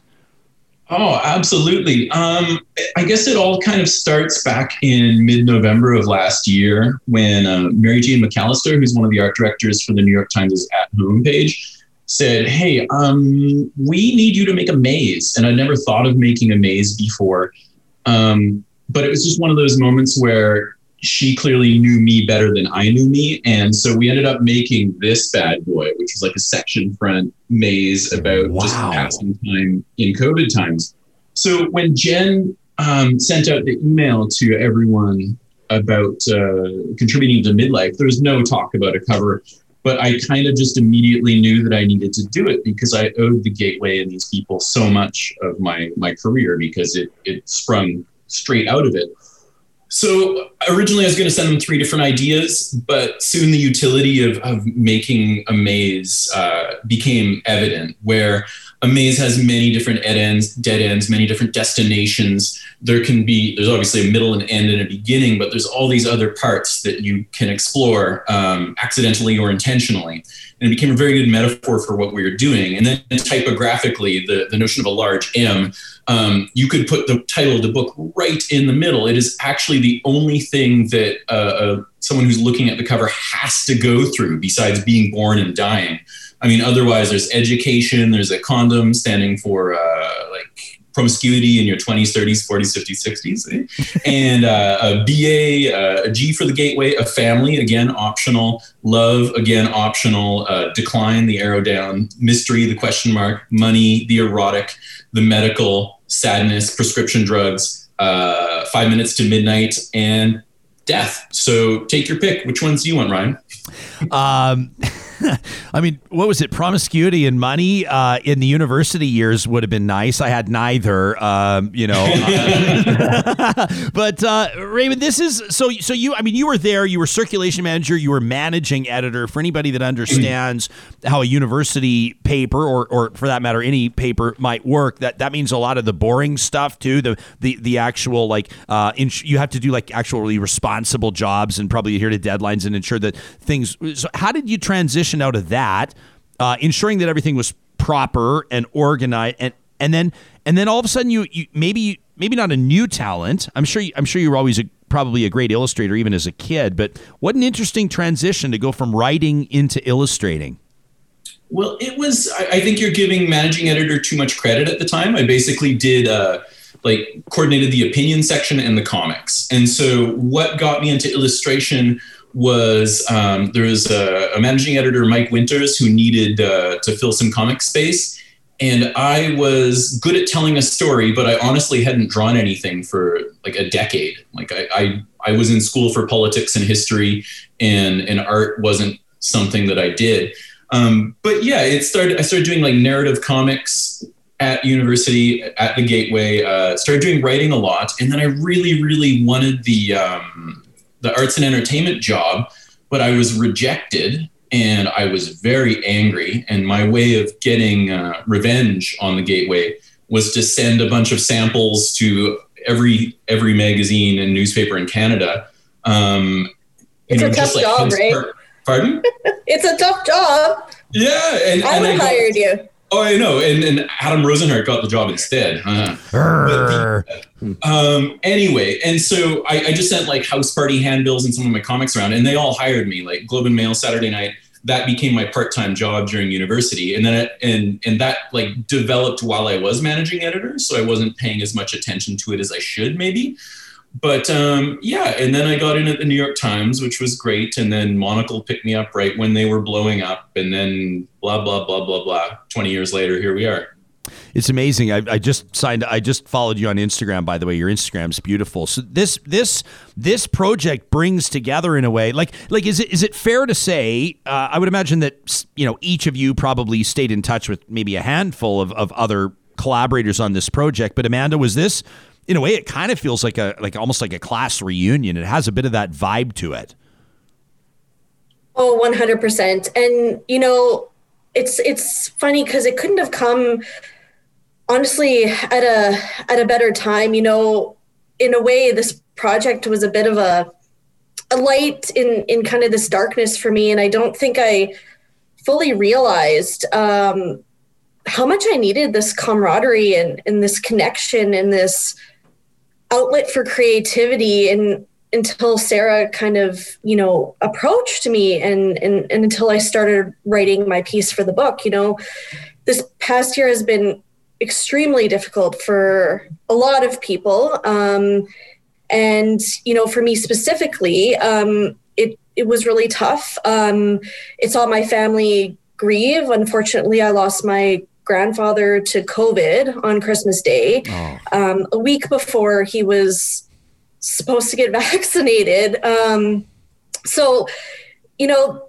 grief didn't really seem real because of everything happening. You know, we were only allowed 10 people um, at the funeral. We weren't allowed to hug. We weren't allowed to do things that families do when they're grieving. And you know, I, I, think I kept that grief in a little bit and I kind of became lost. And when Sarah reached out to me and, you know, told me that we were doing this and everyone was getting back together and, you know, the band was getting back together, I just felt so lifted up and so inspired.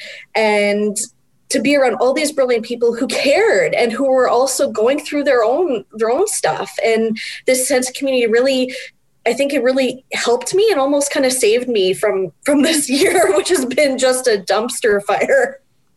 Dumpster fire might be might be underestimating it. I feel like we we use dumpster fire to describe things prior to COVID nineteen that now we realize we're just like flickering embers in, in, like a waste paper basket. We had we had no context about what a dumpster fire could look like. Is that a fair comment?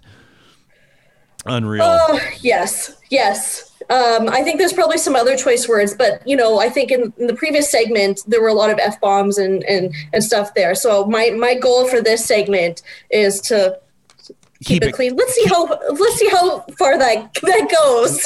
I think everybody's doing doing a remarkable job of keeping it classy so far, Geoff. Yeah, we're gonna we're gonna keep it clean for the children. We're gonna keep it um, clean. no, it's yeah, it's it was um like the way we all got back together. Uh, to Amanda's point was it was pretty remarkable. Like I think the emails went out in late December, and like it's now what April, and we have like a full hardcover book. Um, like they we managed to corral 27 different contributors. Um, Sarah and Jen were just like super pros about it. Um, and it, it, you know, it, I think it was unique that we were able to do it because of COVID. Like we were able to get away with this insanely expedited timeline. Um, but it was also like inspiring to see um, like everything that's been done on this book is sort of in house. Like Ray did the amazing art. Uh, we have this amazing media and social media team that includes like Amanda and Adam, uh, and like every like Dave Zeben did the website, and like it all is super professional, but it's all done by the the contributors to the project. It's not like we're hiring people to do this, and it's just been like in addition to working with all these amazing people that we hung out with in the university and like you pick up these conversations like you never left um, it's just so gratifying to see like what everyone's become. Like everyone's this like super competent professional person and what they what they do which i'm not sure if we were all sitting around rat um, it, like back in the early 2000s that anyone would have predicted such a high hit rate for our group we're not failures. Yay. Yeah, we're not failures. I, this is an interesting comment here from Hope.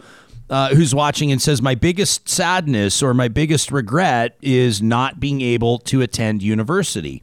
Uh, I always feel a bit empty in that particular regard, says Hope. Um, I've had conversations, this isn't lost on me, that I had conversations um, with, with current students at the U of A's Faculty of Law. Just I think it was like I don't know about a week ago, about a 65% tuition increase there, and we've had MBA students write the show as well. They're looking at a 70% increase to tuition, and you know, a lot of people are talking about how university is going to be more and more out of reach, most especially for students uh, from marginalized backgrounds, rural students, uh, Black, Indigenous uh, students of color uh, and, and, the list goes on. Uh, Raymond, was that was that something? I mean, when you look back on this project, was was the the university experience, and even more specifically, the student publication experience? Is did it, did it kind of reiterate to you the the enormous role that it played in launching both your professional career and then probably also a, having a pretty big influence on your life?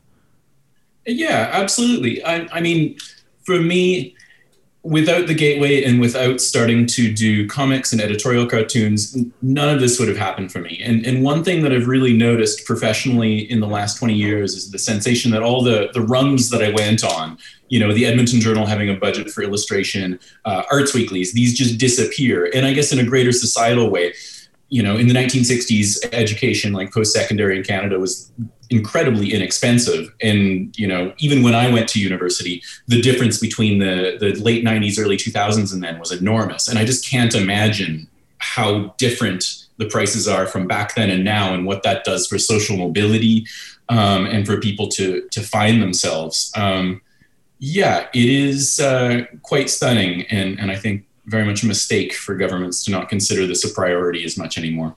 Geoff, did you have the same experience? I mean, was there was there sort of that reflective element where that caused you to sort of think uh, maybe even a little bit more deeply into that that era of your life? Did it take you back in that way?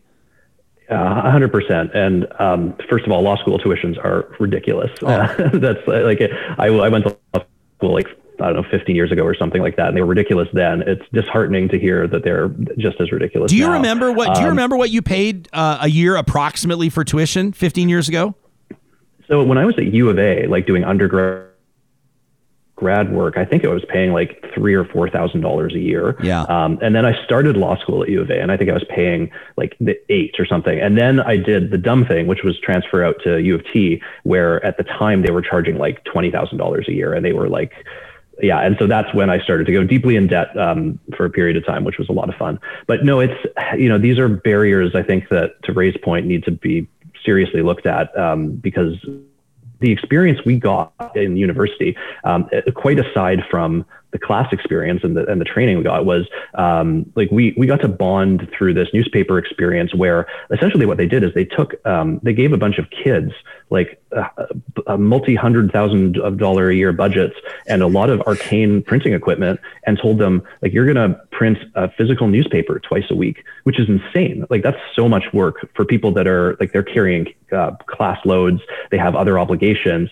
um, and also like go put out this professional newspaper with multiple sections, photography, um, a, a, real budget that you have to interact with the students union. Uh, I, I never was an editor, so I didn't get to shoulder really any of that, which was lucky. I just had to do the writing, but like it's a, it's an immense amount of work and an immense amount of responsibility. But it's also, I think, for me, where I had by far the most fun in university was working with this group of people, um, hanging out in the gateway offices in the basement of the Students' Union um, late at night, uh, frequently drinking, and um, like despite you be behaving like an idiot, you would produce this incredibly professional uh, product at the end of it uh, as like 19, 20 year olds, and like for whatever we went on to do after that, it's just like I can't think of better training, like actual practical training.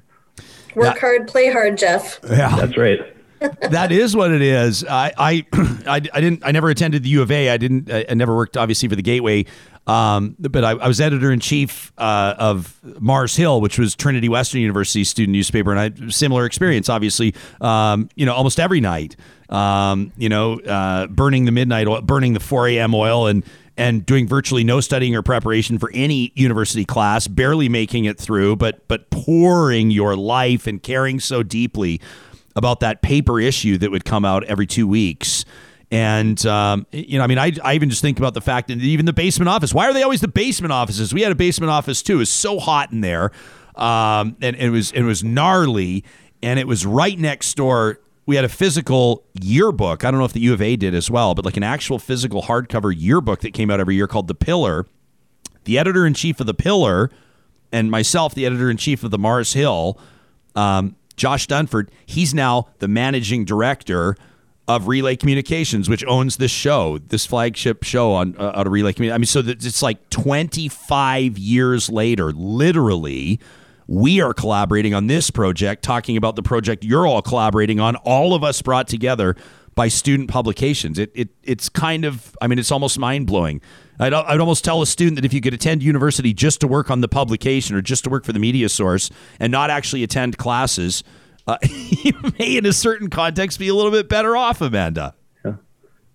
100%. Like, you know, going to university, I, I actually didn't even start in classes that were, you know, I ended up doing an English degree. Um, in my undergrad, but I didn't even start in English classes. I was actually in science classes trying to take my prerequisites to go into pharmacy. And then I discovered this beautiful um, paper that was being put out twice a week and I just like so I I, I felt like I, I wasn't quite belonging, um, and I was spending all my time kind of working on my English course, single course, um, the one the one arts course amongst all of my science courses, and and you know, I finally got up the nerve to go up to the gateway and kind of, you know, in my tiny little squeaky voice and my like little sensible sweater, being like, "Hi, like I'd like to write for you," and um, they just like welcomed you in with open arms, and you just realize that these people were all kind of just like you. Like they had so many different interests, but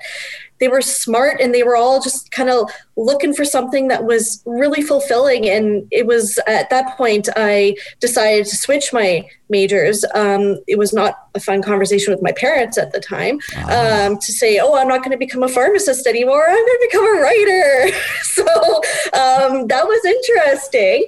Uh, but yeah, and, you know, going in there and starting to volunteer and then just becoming really you know honing in on your writing skills and becoming creative and and learning so much about newspapers and then from there becoming um, the arts and entertainment editor which you know you kind of talked about that burning of the midnight oil. Like there were days you know the that we would have press days and you'd go to your classes then from class you would be going straight to the the gateway to um, start laying out the paper finish editing all the pieces from your volunteers. Um, then once that's the paper is done, you of course had to go for a drink at Rat um, because that was a necessity. And then after that, you're going home working from say 12 or 1 a.m. to write your paper that's due at 8 a.m. So it was just, I mean, I could never do that again. I, I can't even have a beer without you know, being out for three days anymore. Um, that's midlife for you. Um, and I can't, you know, I can't survive on less than eight hours anymore because, like, oh my God, the bags are just like there now. I could just roll out of bed and I'm like, whoa, look at me. Um, so yeah, it's it's incredible to think just like how much work we put into that and the sense of community we developed, and also just like the, the physical product, like what we did, what we made. And I'm getting that sense again today with midlife. Like we can, we still got it. Like we we could put this together. Yeah, we're in a pandemic. It's fine. Some of us have kids. No problem. We got day jobs. Let's work on this at night. So that's kind of how it's been. It's been burning the midnight oil for the last four months, and it's really fulfilling to see that we could we could still do it. Well, I think people are probably going to take you up. You're joking earlier about whatever you're going to call it, like regrets or or old age, or whatever you call the next book. But I, I mean, I, I just think that you have to. Quite frankly, Raymond, I don't know. Maybe it starts with you. Maybe you do the cover before you talk to anybody. and then there you have it. Um, I, I just know there's. I mean, I'm just watching even right now as you're talking what our audience is saying, and our audience is kind of twisted. Like they're still they're still hung up on the how to load a dishwasher thing, which was brought up by the previous roundtable like an hour ago, and they're still debating that. But they're also indicating how much they value this conversation. I love our audience. They're like me. They're just every, shiny things, shiny things. Everybody. Um, but I think there'd be a huge demand for it, just like there is with this. Um, sincere congratulations to the three of you. Um, before we let you go, I, I just want to, Sam, if we can take my screen and show off Raymond's Instagram. This is unbelievable.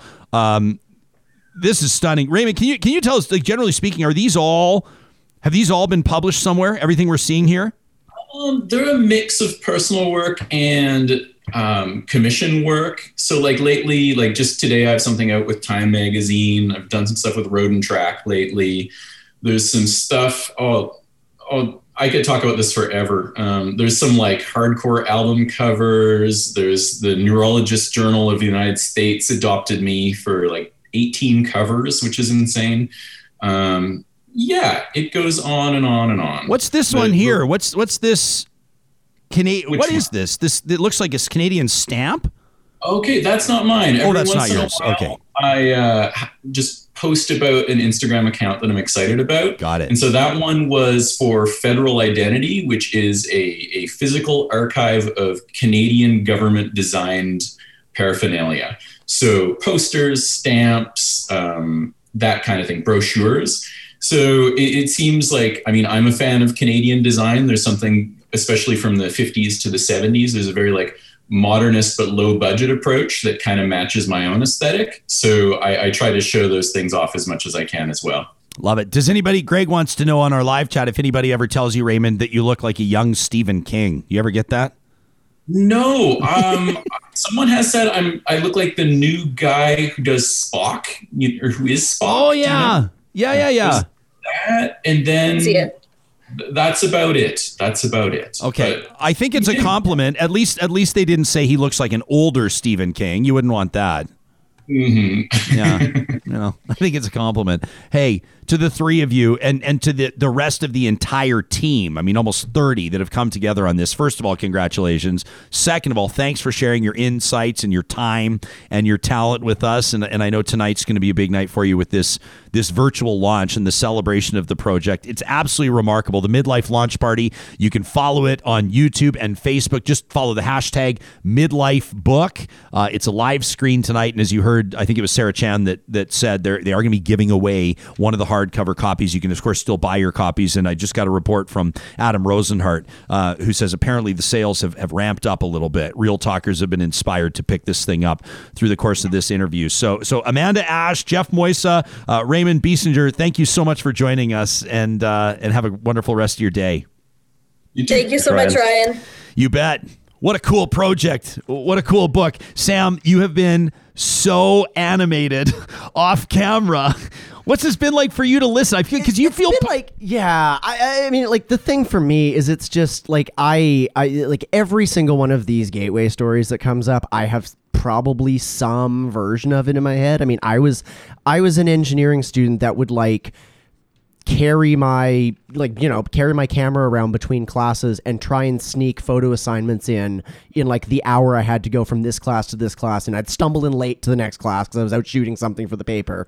And and that's just what we did. Like or just like yeah class is secondary to putting this thing on. And you know I mean the gateway is where I kind of said this media thing is going to become plan A and engineering is going to be plan B and that was a very weird choice to make to the point where I actually considered changing my degree, but um, you know, was was too stubborn to go through more years of university. So I kind of made this little shift into the media world and and and this institution, like not only just the gateway, but you know, I was very involved in Canadian Press and and just campus media in general is this unbelievably fascinating sort of microcosm and sandbox of where good media projects are produced and, and like frankly this midlife book is is positive proof of that. Is like you know when you put these scrappy underdog teams together that make these newspapers and we still don't know how we did it but we did um you can do something pretty incredible. And so i just like i've i've been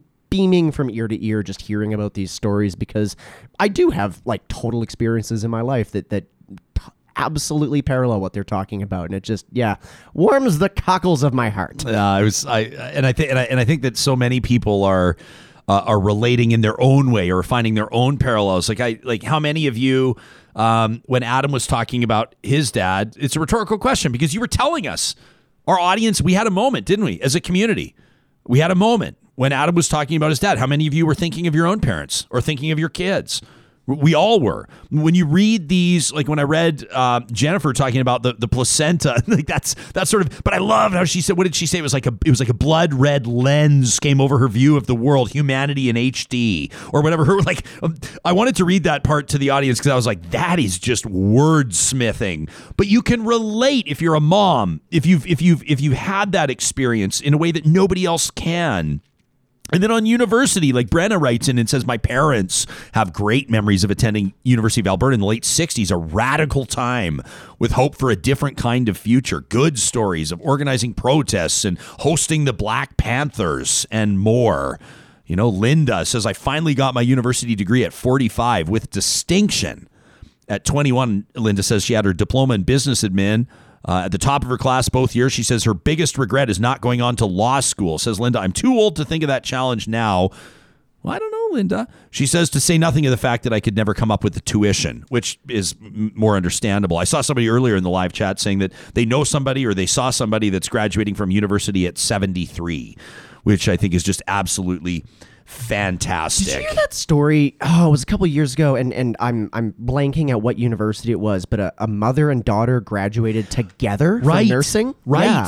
Yes. Wasn't Yeah. that? Yeah. Well, maybe we can Google that. See We when yeah. see when we have a chase producer starting on Monday. Ah, starting on Monday, you're gonna meet her. This is what she can do. And she, we'll make eye contact, and she'll be like, and then she'll come up and she'll say, "You're talking about," da, da, da, da, da, you know, and then and then real talk is going to be that much better. And you know why? By the way, that is. You know why we're able to hire a chase producer and do a whole bunch of other cool things and and, and do I want to divulge what else we're doing these days or I'm always I'm always spilling things out and then later being like I'm not I'm supposed Yeah, to you're keep very good at planting seeds and then having to follow up on what it them. is I'm, I'm a very poor executive in the sense that i don't have you know when like a company will make a big announcement and you're like i played golf with the guy last week how did i not know? i'm the guy that will tell you all the things um, it's why we're looking at expanding our space it's why we're shopping around for new studio because we're growing uh, and we can only grow with the support of you. And you do that in a number of ways. Our Patreon subscribers at ryanjespersen.com, you click on Patreon, you learn more about that. Uh, play a huge role in growing this show. And that's why we're able to add another team member. And we're not done yet. And it's also due to the amazing support of our advertisers, like the Dairy Queens of Northwest Edmonton and Sherwood Park. Speaking of announcing things before I should have, I, I floated the idea of a promo code like last week. And I said I'm going to be talking to Dairy Queen about this, and then and then as I was saying it, I was going, you know, you should you should probably have the conversation with the client before you tell the audience you're having a conversation with the client. Eh, I talked to them yesterday. They said, well, we didn't mind. They they said it was our idea, so we didn't mind. And, and so Mark and Michelle and, and Michael are very excited to let you know that starting May 1st, there's going to be little incentives. There's going to be incentives for real talkers, and there's going to be some added incentives, uh huh, for our Patreon subscribers. And I'm really excited about that. So, incentives to come starting in May. Right now, let me remind you. I had forgotten about something at Dairy Queen, like not like forgotten about it, but I was reminded yesterday when I talked to them. The Treatzza Pizza. Can we? First of all, Oh, can, yes. can, it- it's not a cake. It's not a pie. It's a Treatzza pizza, and it's one of the funnest things to say. I mean, I think peanut butter parfait might be the funnest thing to say, but Treatzza pizza might might come a close, se- or maybe it's vice versa. Yeah, it's hard to say because they're both delicious too. Because I was trying to think this like, well, one might be fun to say and one might be fun to eat, but they're both both. They're both both. yeah. Maybe that should be the billboard. They're fun to say, fun to eat. Both are both. Find them at the Dairy Queens of Northwest Edmonton and Sherwood Park. There it is, wrapped up with a bow. Starting May 1st, we're going to tell you more about deals, and these are going to be exclusive to Real Talkers. So you're going to have a leg up. You're, you you choose whether or not you want to tell your neighbor that if they drop the Real Talk name or if they mention Jespo at the drive-through window, they're going to get whatever deal every month because it's going to be a different deal every month, and we're really excited about it. Also excited, of course, about our extended partnership with the team at Local Waste. The reason why I saved this for right now is to remind you that tomorrow we will wrap up our show with another rowdy edition of Trash Talk, presented by Local Waste, which means we're taking your emails now to talk at ryanjespersen.com. What is driving you nuts? What do you need to blow off steam about? I would all but guarantee there will be at least one Trash Talk submission that we will read tomorrow about loading dishwashers. I would almost guarantee somebody will write in about that. At localwaste.ca, you'll learn how you can partner with Local Waste to, well, quite frankly, get better service when it comes to the business of, of garbage and waste and recycling management. They've been doing it for a quarter century. They're proud to be locally and family owned, and they love to talk trash and earn your business along the way. You can find Chris, Mikkel, and Lauren at localwaste.ca. I didn't see a strong reaction, uh, Sam Brooks, from you uh, when when when conversation was underway on the live chat, and when some of our panelists briefly discussed how to load a dishwasher. You seem to me you're a very organized guy. You're a very detail oriented guy. You and I are a little bit different on those regards, and something tells me that you're probably not a haphazard dishwasher loader. I wouldn't say I'm a haphazard dishwasher loader. I'm very I'm I'm a huge believer of quickly hand washing things that just take up space in the dishwasher. So like very rarely will you ever see me put like a pot or a mixing bowl in the dishwasher because that's just eating up space and that's a you know, that's a pain to deal with later and you can't get as much stuff in. What I was actually thinking about during that conversation is I I have uh you know one of my friends and and a group of my friends all used to be roommates together and the dishwasher at their house had rules oh, did it have rules? You really did not put a fork and a knife in the same section of the cutlery basket. There was like a specific place for everything, and the plates had to be in a specific way. And like, these were the household rules that everybody lived there agreed to. And, and I put a fork in the wrong place one day well you what you've established now is that there's there's different i mean we could we could we could discuss plate placement. We could discuss cutlery placement. Not just forks knives and spoons together or separate but also some people the, the people that do it wrong uh, and this is just a fact there's no room for debate uh, this is an area that is black and white right and wrong. Uh, there are people that do it wrong and have the cutlery pointing up. In other words the, the, the prongs of the fork are pointing up uh, let me tell you why that's the wrong way to do it. Number one, the water is typically coming from the bottom. Although I don't know the most about like the new innovative dishwasher design, I could be wrong. Maybe it's top and bottom.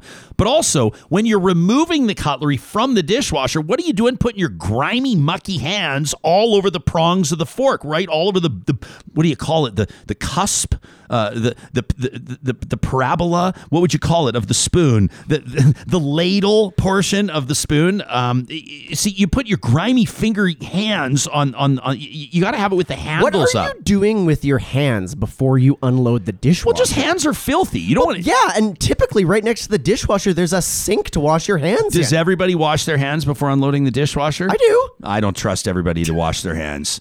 I, I, I, I, actually put forks face up because the tines get cleaner that way. Sam, okay, so I mean, unfortunately, I mean, I, I, like to compliment you on typically being right in this circumstance. Unfortunately, Sam, I've checked with our panel of Real Talk judges, and you are wrong on this regard. Um, you know, two things have formed my opinion on on washing hands. Uh, being a man and attending any sort of public gathering that has public washrooms, and, and I should say three, my powers of observation and and people would be more although i think maybe this is one of the positive things that the pandemic will change. I'm glad everyone's eating their breakfast depending on when you're listening to this. Maybe the, you might be listening to this right before dinner which in which case i apologize. But most men i would say publicly well maybe let's say 50% do not wash their hands after they use the washer. Would you agree 50% anecdotally? I have been at a bar once gone into the washroom seen a guy didn't wash his hands seen him go back to the bar and start chatting up some girl, and I like leaned over and said to her, "Like, hey, by the way, that guy doesn't wash his hands." You did that? Yeah, Sam. you trying to get your ass kicked? No, I'm trying to get people to wash their damn hands. Was this before or after the? Oh, I guess it was. It was way before the way pandemic. before the. Oh, yeah. What are you doing in a packed bar? I guess it would have been way before. This is where we find out that Sam's part of the underground. We find out right now that Sam's been attending Grace Life Church the entire time, not divulging to us. First rule of underground church is you don't discuss underground church. okay, stop. We got to stop. We can't do it. We can't do it. Deborah's a little concerned right now on the live chat. Deborah, is Sam still going to be on the show? Um, no, we, we mercilessly cut him loose. We hired a new producer. My contract's up. Sam's gone. Yeah. Uh, Sam, of course, will still be on the show. Sam is the technical producer of the show. Sam makes sure that that that the cameras look amazing, the light looks amazing, the sound sounds amazing, the Zoom is great, the guests are lined up, the website is fun. Sam does a million things. Moderates the live chat, takes notes, cuts clips, does an amazing job. On the editorial side, I've been booking the show for five months and hosting it and trying to grow the business. And I'm quite frankly, my friends, if you stayed this long into this broadcast, you, you, deserve a little peek behind the curtain. I'm exhausted, and I am so excited to add uh, our. I just about said her name. I don't know why it's some big secret, but I, you know, should we say? I'm gonna, I'm gonna float a little. I'm gonna float it. I'm gonna float it. Her name is first name is Sarah, and Sarah. You've stayed this long you're you're you're two hours and 13 minutes into the broadcast. You deserve to know that our new producer's first name is Sarah, and we're so excited to introduce you to her and what she's gonna. She's taking over a, a huge portion, the lion's share of the editorial booking of the show. She's going to be lining up the guests. She's going to be getting the background information. She's a very talented writer. Uh, we're lucky to have her. Quite frankly, I, I, didn't say this, and I won't say it until she signed on. Right? We we we didn't say. I don't know why she applied for the job. She's way she's overqualified for this job. Uh, and we're so excited to have her, and she's a huge add to the team. So that means that I can take a bit of a step back from that, focus on hosting and growing the business. Sarah's going to run the editorial. Sam's going to be continue to nail it on the technical side, and we're going to be this this kind of three headed monster that comes at you. And she'll be on camera every day too. So uh, we're very much looking forward to to adding her to our team. So tomorrow very excited about what's in store, including this roundtable. I've been teasing it for a while. We've had them booked uh, for a couple of weeks now, and I'm really excited to step in the doors of what could be the greenest house in Canada. A sustainable build that'll blow your mind. And we're going to talk to the team that made it happen. That's just one of the highlights to come here on Real Talk. In the meantime, have a great day. We'll talk to you soon. They're gonna